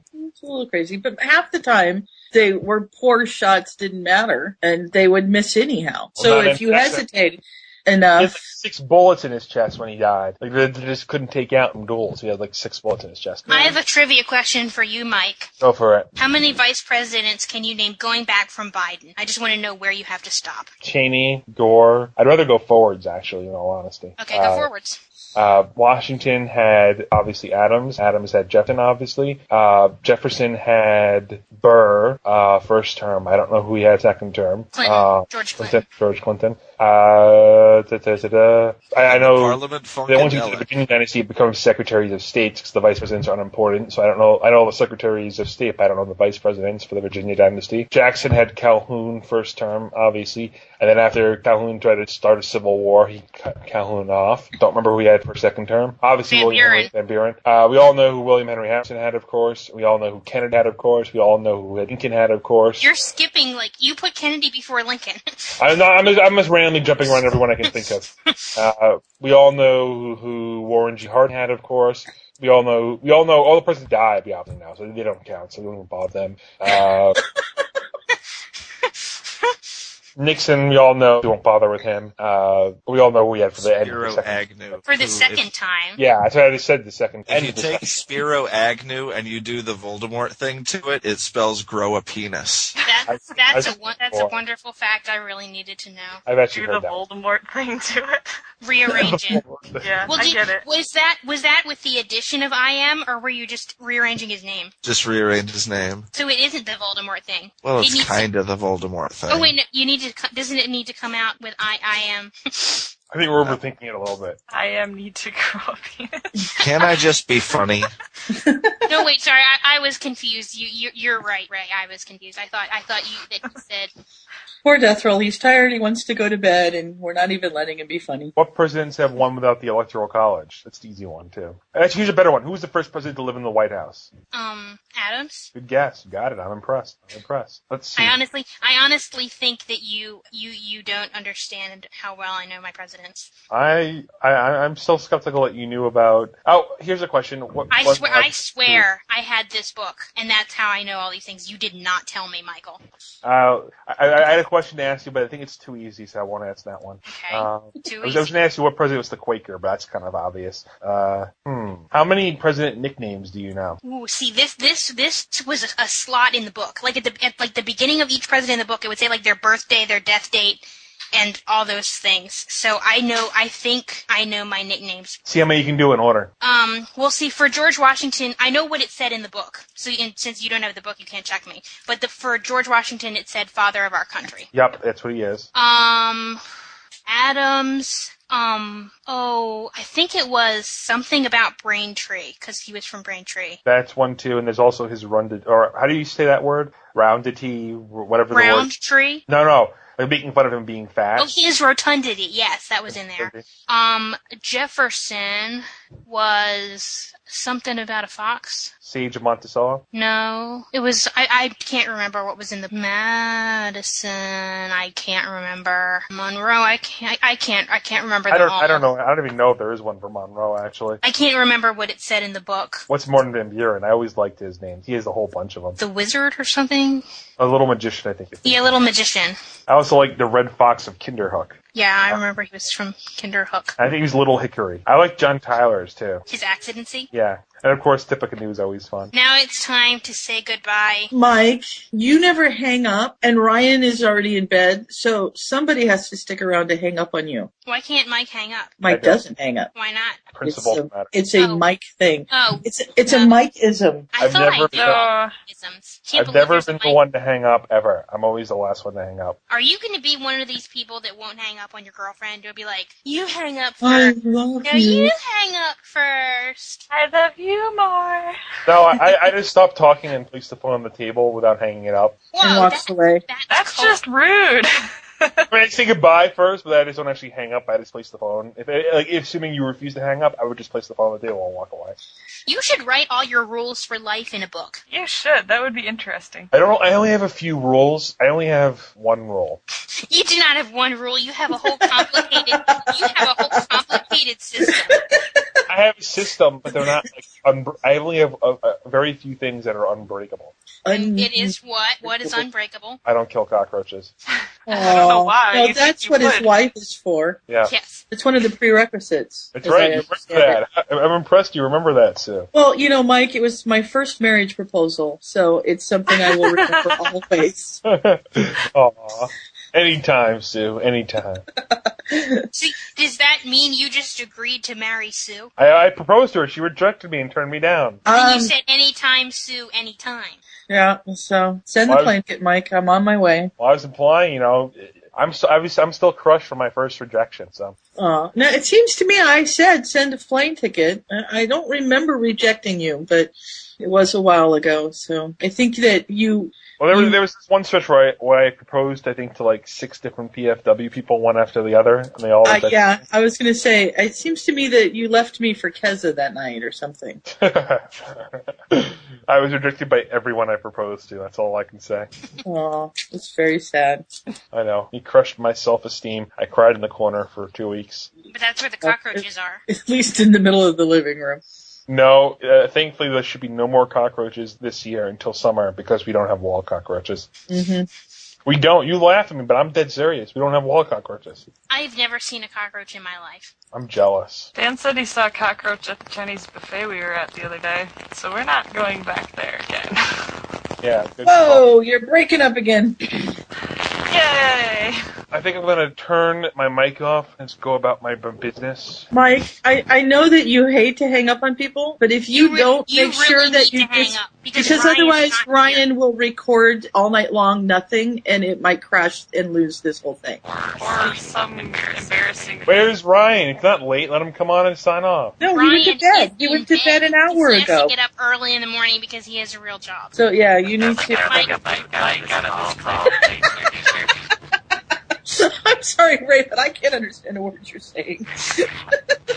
Mike is not going to hang up, is he? I do hope he does something because You would, otherwise Mike, you would be being a considerate person, a considerate leader to I'm a hang up. Slytherin, not a Hufflepuff. You really, you really have It's to hang never up. crashed before. I think you guys worry too much. No, really, I'm serious. You need to disconnect the call because otherwise Ryan is recording going to record until it will record all night long and i mean it could crash his computer All right, you guys hang up first. no okay. way. We don't trust you. I don't trust you because you're a Slytherin, and I used to be a Slytherin, so I know how they operate. Well, well i'll tell you what I'm not i gonna hang will up, but I will lose my internet connection once you people are gone. If you're lying, I will be very sad and disappointed. And wait, and I expect something out of this. I'll, I'll, What? I'll give if Ray has to vote for me whenever I run for office, no matter what. Um, what?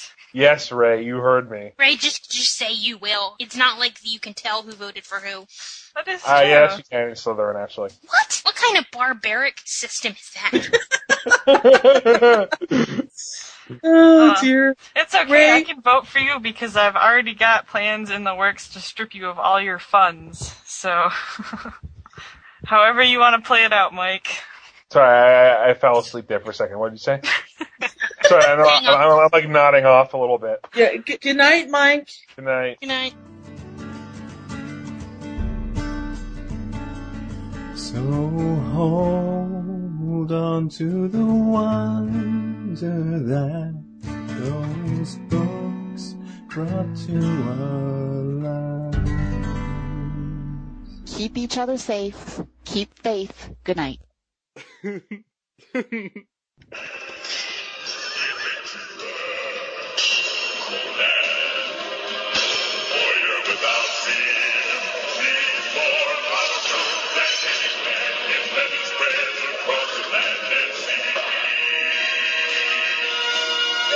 Conan, the mightiest warrior ever, his quest to undo the spell of living stone cast upon his family by driving the evil serpent men back into another dimension.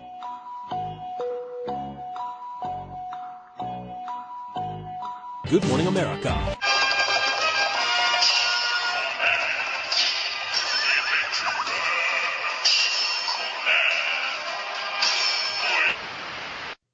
Oh my gosh, this is so exciting. I just love this part.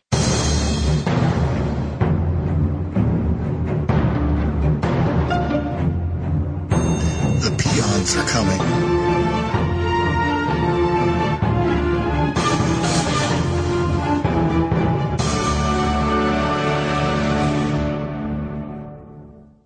Welcome to Peoncast. I'm Kelly. I'm Kayla. I'm Scott. And I'm Sue. Today we are going to cover a interesting sort of fic that was written, I guess, when we knew about Beetle the Bard coming out and the titles of the stories had been released, but nothing about the stories themselves. Yes. Yep. According to the disclaimer, this was loosely based on a fable called The Old Grandfather's Corner from the Complete Brothers Grimm. And it is the artist's take on The Wizard and the Hopping Pot. Right. And it is written by Vicky Three. And you can find it on fanfiction.net and it'll be linked in the show notes. It starts off introducing us to the wizard in the title, who is now apparently very old. He had been a very strong and talented and successful wizard generally, though not famous enough to appear in history of magic. But he had pretty much everything that he wanted out of his life, and things went quite well for him. He had a family who, who loved him, who was well loved by his family, but he was extremely old and he had grown feeble. So he had problems with his own spells and was unable to take care of himself. So it was decided that he would give up his wand and he would move in with his youngest son's family. And when he moved in with his son, he had, you know, he didn't need a lot of things. He would share the companionship of his son, his daughter-in-law, and their grandchildren. And his son and his daughter-in-law resented having to take care of him um, because he was frail. And so they were not good to him at all. And they criticized him and they mocked him for his loss of his magical ability because he'd become old and not able to control his magic.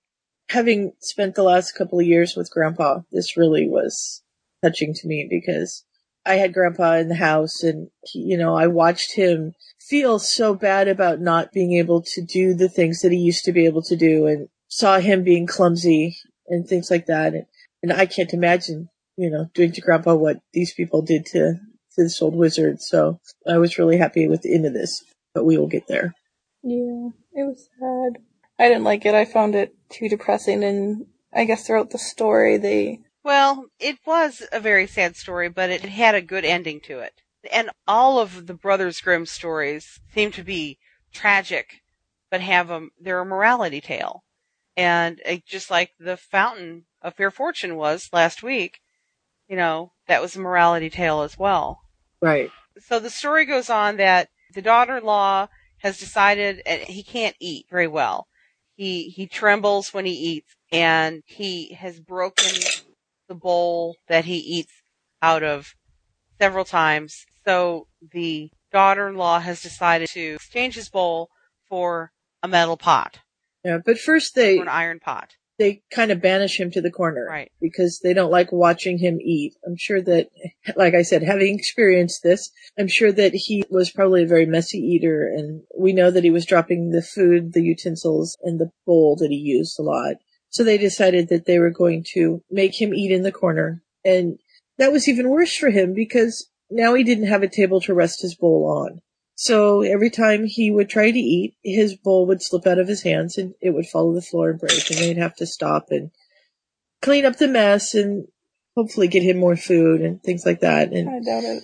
so she got frustrated with that and decided that he was going to have a metal pot to eat out of. hmm But the problem with that is he'd still keep dropping it, and it would clang on the floor. And because it's a metal pot, it's heavier than the bowl. He'd drop it more often tha- than they drop the bowl, even. And they would always have to clean up the mess because he doesn't have a wand anymore and can't reach physically and can't do it himself. Right. And s- so the daughter-in-law decided she p- would put a spell on the pot, and that when he dropped it, it would hop over to the sink, clean itself up, and then dry, and go back to, I guess, the sitting place. So then, whenever he did drop the pot after that, whether he had finished eating or not, it went away, and so.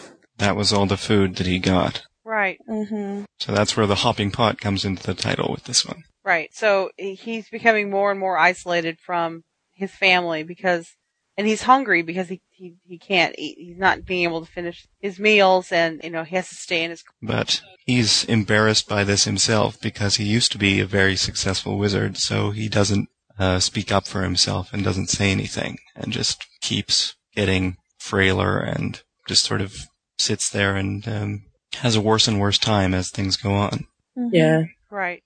But he doesn't utter any words against either his son or his wife because it wasn't in his nature to complain and also because he didn't feel worthy of better treatment. Hmm. Just heartbreaking. Yeah. like just the way that they always kept complaining and just scolding him. It's like he took care of you. It's your turn to take care of him. Like I know that adults aren't necessarily supposed to go the other way, but it happens. I mean, that's what happens when he gets older, I guess. Yeah. So uncaring and sad. Mm-hmm. We keep finding Hufflepuffs in our stories. What the hell is a Hufflepuff? 'Cause I think he's probably a Hufflepuff, this wizard. So they have a little boy and they have several children and the youngest was about four years old and very bright and observant and they figured he was going to be a strong wizard when he reached adulthood. And one day the parents look out the window and they see him, this little boy playing with a pot very similar to grandfather's. He was concentrating very hard on the pot, trying to make it hop into the air and working on it over and over again, trying to hop across the yard.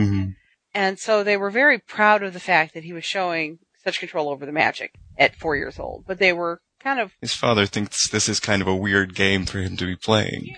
yeah, s- instead of flying around on his broomstick or playing with balls or hoops, he was playing with this pot. So they went and asked him. And he says, What is this new game you are playing, my son? asked the father as he watched the boy's pot hop across the yard. It is not a game, father, answered the boy, who was watching the pot intently, clearly determined to perfect his spell. I must learn to make the very best hopping pots. And why is it so important to make the best hopping pots? asked the father, amused at his son's persistence at such a strange endeavor. The little boy looked at his father, and his voice grew very serious. I will need hopping pots for you and mummy to eat from when I am a grown man, and you are too old and weak to take your meals at my table. Yeah. So we have this four year old boy Hmm. who has realized what his parents, you know, I need to do this because I'm going to have to do this for them when I'm a man. Yeah. It just sort of brings it up to them what exactly it is that they're doing. Yeah. they haven't really realized so far. how badly they were treating him and how belittling they were actually being to him. And this is actually this actually makes quite a bit of sense Right. because kids around that age are very observant and they imitate whatever it is that they're seeing. One of my aunts used to have a very odd pronunciation. She'd always say do it rather than do it. And they couldn't figure this out until they listened a little bit closer to my grandmother. And that's almost how she would say it. It's just a little bit more exaggerated. And you realize that kids pick these things up. He's decided that this is what happens with old people is you put them in the corner and they can't eat at the table. So obviously he's going to have to learn how to make this work. They're very concerned with what they can see and sort of the obvious things that are going on. And other people often miss the obvious. Yeah. Yeah. So after that, they bring the grandfather back to the table and he eats his meals with his family and he spends time with his family. And he's always treated with kindness and respect. Yeah. From that time on. Right. And so his son and his daughter in law were doubly rewarded because by their example, their children learned how to value their elders. Mm-hmm. And their lives were enriched by having the grandfather around too. It's really sad how we treat old people now because they truly do have a lot to teach us and it's just so much to tell us. And if people don't take the time to pay attention and spend time with them, then they just really miss out on a lot. Mm-hmm. Well, yeah, you lose that, and that's something that you can never get back. Mhm. Mm-hmm. Yeah. There's so much to learn from them too. Well, and it's not just that, but my grandfather is 84 years old, okay? And he was in the Navy during World War II. And he told me a story last year that I had no idea that he was even involved in, that I've read about in history. And he was like, oh, yeah, we were in that group Wow. that did this. And, You know, and I, I never knew that. You know, I have sat at his knee and listened to his stories about being on the ship during the war and everything for 40 years. And I never knew that. So yeah, I mean, you can never stop learning. Right. hmm Just because he sits in the corner and drops things occasionally and can't cast the same spells he used to doesn't mean he's forgotten everything else. His mind is still there. He has the stories and the wisdom and the qualities that made him such a good man in the first place are still Mhm. there. Well, and did they do that to the children too as they were growing up? I mean, children are messy. You put them in the corner with a, you know, pot and if you throw it on the floor, you don't get any more. I mean, come on. Yeah. They're almost treating him like a dog, in my opinion. That's what you do with your the family dog. They were. Except for my family dog who sits on me while I eat. yes, well, depends on the Or family and the podcast. dog. That's another story. Spoiled. Mm-hmm. yes, well, you know. We're way off course. like Scott said earlier, this was based on a title. And I found this a couple of months ago and thought it was interesting what the differences were between the story that Joe wrote and then this, that this uh, fanfic author adapted. Mhm. to- Yeah. I thought it was really well done. And, and I love the use of the four year old Mm-hmm. to really kind of point out to the parents how terrible they were really being. Yeah. and that they got it. I mean, so many people could have that pointed out to them and not be able to get it. But it was subtle enough through the child that it worked. Where if it had been somebody coming up to them and saying, you know, you're really treating your father poorly, that may not have worked as well. yeah. Because it brought home to um, thinking about themselves in the same position as well. Mm-hmm. I think it's interesting that in both versions of the story, it's sort of a young adult who ends up getting corrected by the events. In Joe's story, it's corrected by his own father's enchantments, and in this story, it's by his son, but it's almost similar characters who end up going through the story. Mm-hmm. Well, Kayla, do you have anything else? No, that's pretty much it. Yeah, we're going to be short this week. Uh, It was a very small fic. It was, but it was really fun. Thank you for finding it for us. Mm-hmm. I enjoyed it, even if it was kind of sad. It had a good ending to it. Mm-hmm. Yeah. Does anybody else have anything else? Nope. We're recording this, and we have about uh, 35 days left to for the movie for Half Blood Prince. And by the time it comes out, it'll have been out. It'll be out on DVD. Yeah, probably. It'll be Christmas before you get to hear this. Can we try for April Fools? And uh, oh my god, we're so far ahead. oh well. Oh, how long must be 23? Ooh. If anybody has any comments or questions for the peons or comments about what we've covered, uh, drop us a um, An email. an email or a PM or something off the forum. For that, you can always contact Ryan, and Ryan will pass things on if if you can't find any of us. So, but uh, Thank you all for listening. Thank you. Good night. good night, everybody. Thanks. Night. In an amazing coincidence, Kelly received an email from her sister in law a few weeks after we recorded this. And in this email was a story entitled The Wooden Bowl. And I thought I would read it for you. It's called The Wooden Bowl. A frail old man went to live with his son, daughter in law, and four year old grandson. The old man's hands trembled, his eyesight was blurred, and his step faltered. The family ate together at the table, but the elderly grandfather's shaking hands and failing sight made eating difficult. Peas rolled off his spoon onto the floor. When he grasped the glass, milk spilled on the tablecloth. The son and daughter in law became irritated with the mess. We must do something about father, said the son. I've had enough of his spilled milk, noisy eating, and food on the floor. So the husband and wife set a small table in the corner. There, grandfather ate alone while the rest of the family enjoyed dinner. Since grandfather had broken a dish or two, his food was served in a wooden bowl. When the family glanced in grandfather's direction, sometimes he had a tear in his eye as he sat alone. Still, the only words the couple had for him were sharp admonitions when he dropped a fork or spilled food. The four year old watched it all in silence. One evening before supper, the father noticed his son playing with wood scraps on the floor. He asked the child sweetly, What are you making? And just as sweetly the boy responded, Oh, I'm making a little bowl for you and mamma to eat your food in when I grow up. The four year old smiled and went back to work. The words so struck their parents that they were speechless. Then tears started to stream down their cheeks. Though no words were spoken, they both knew what must be done. That evening, the husband took grandfather's hand and gently led him back to the family table.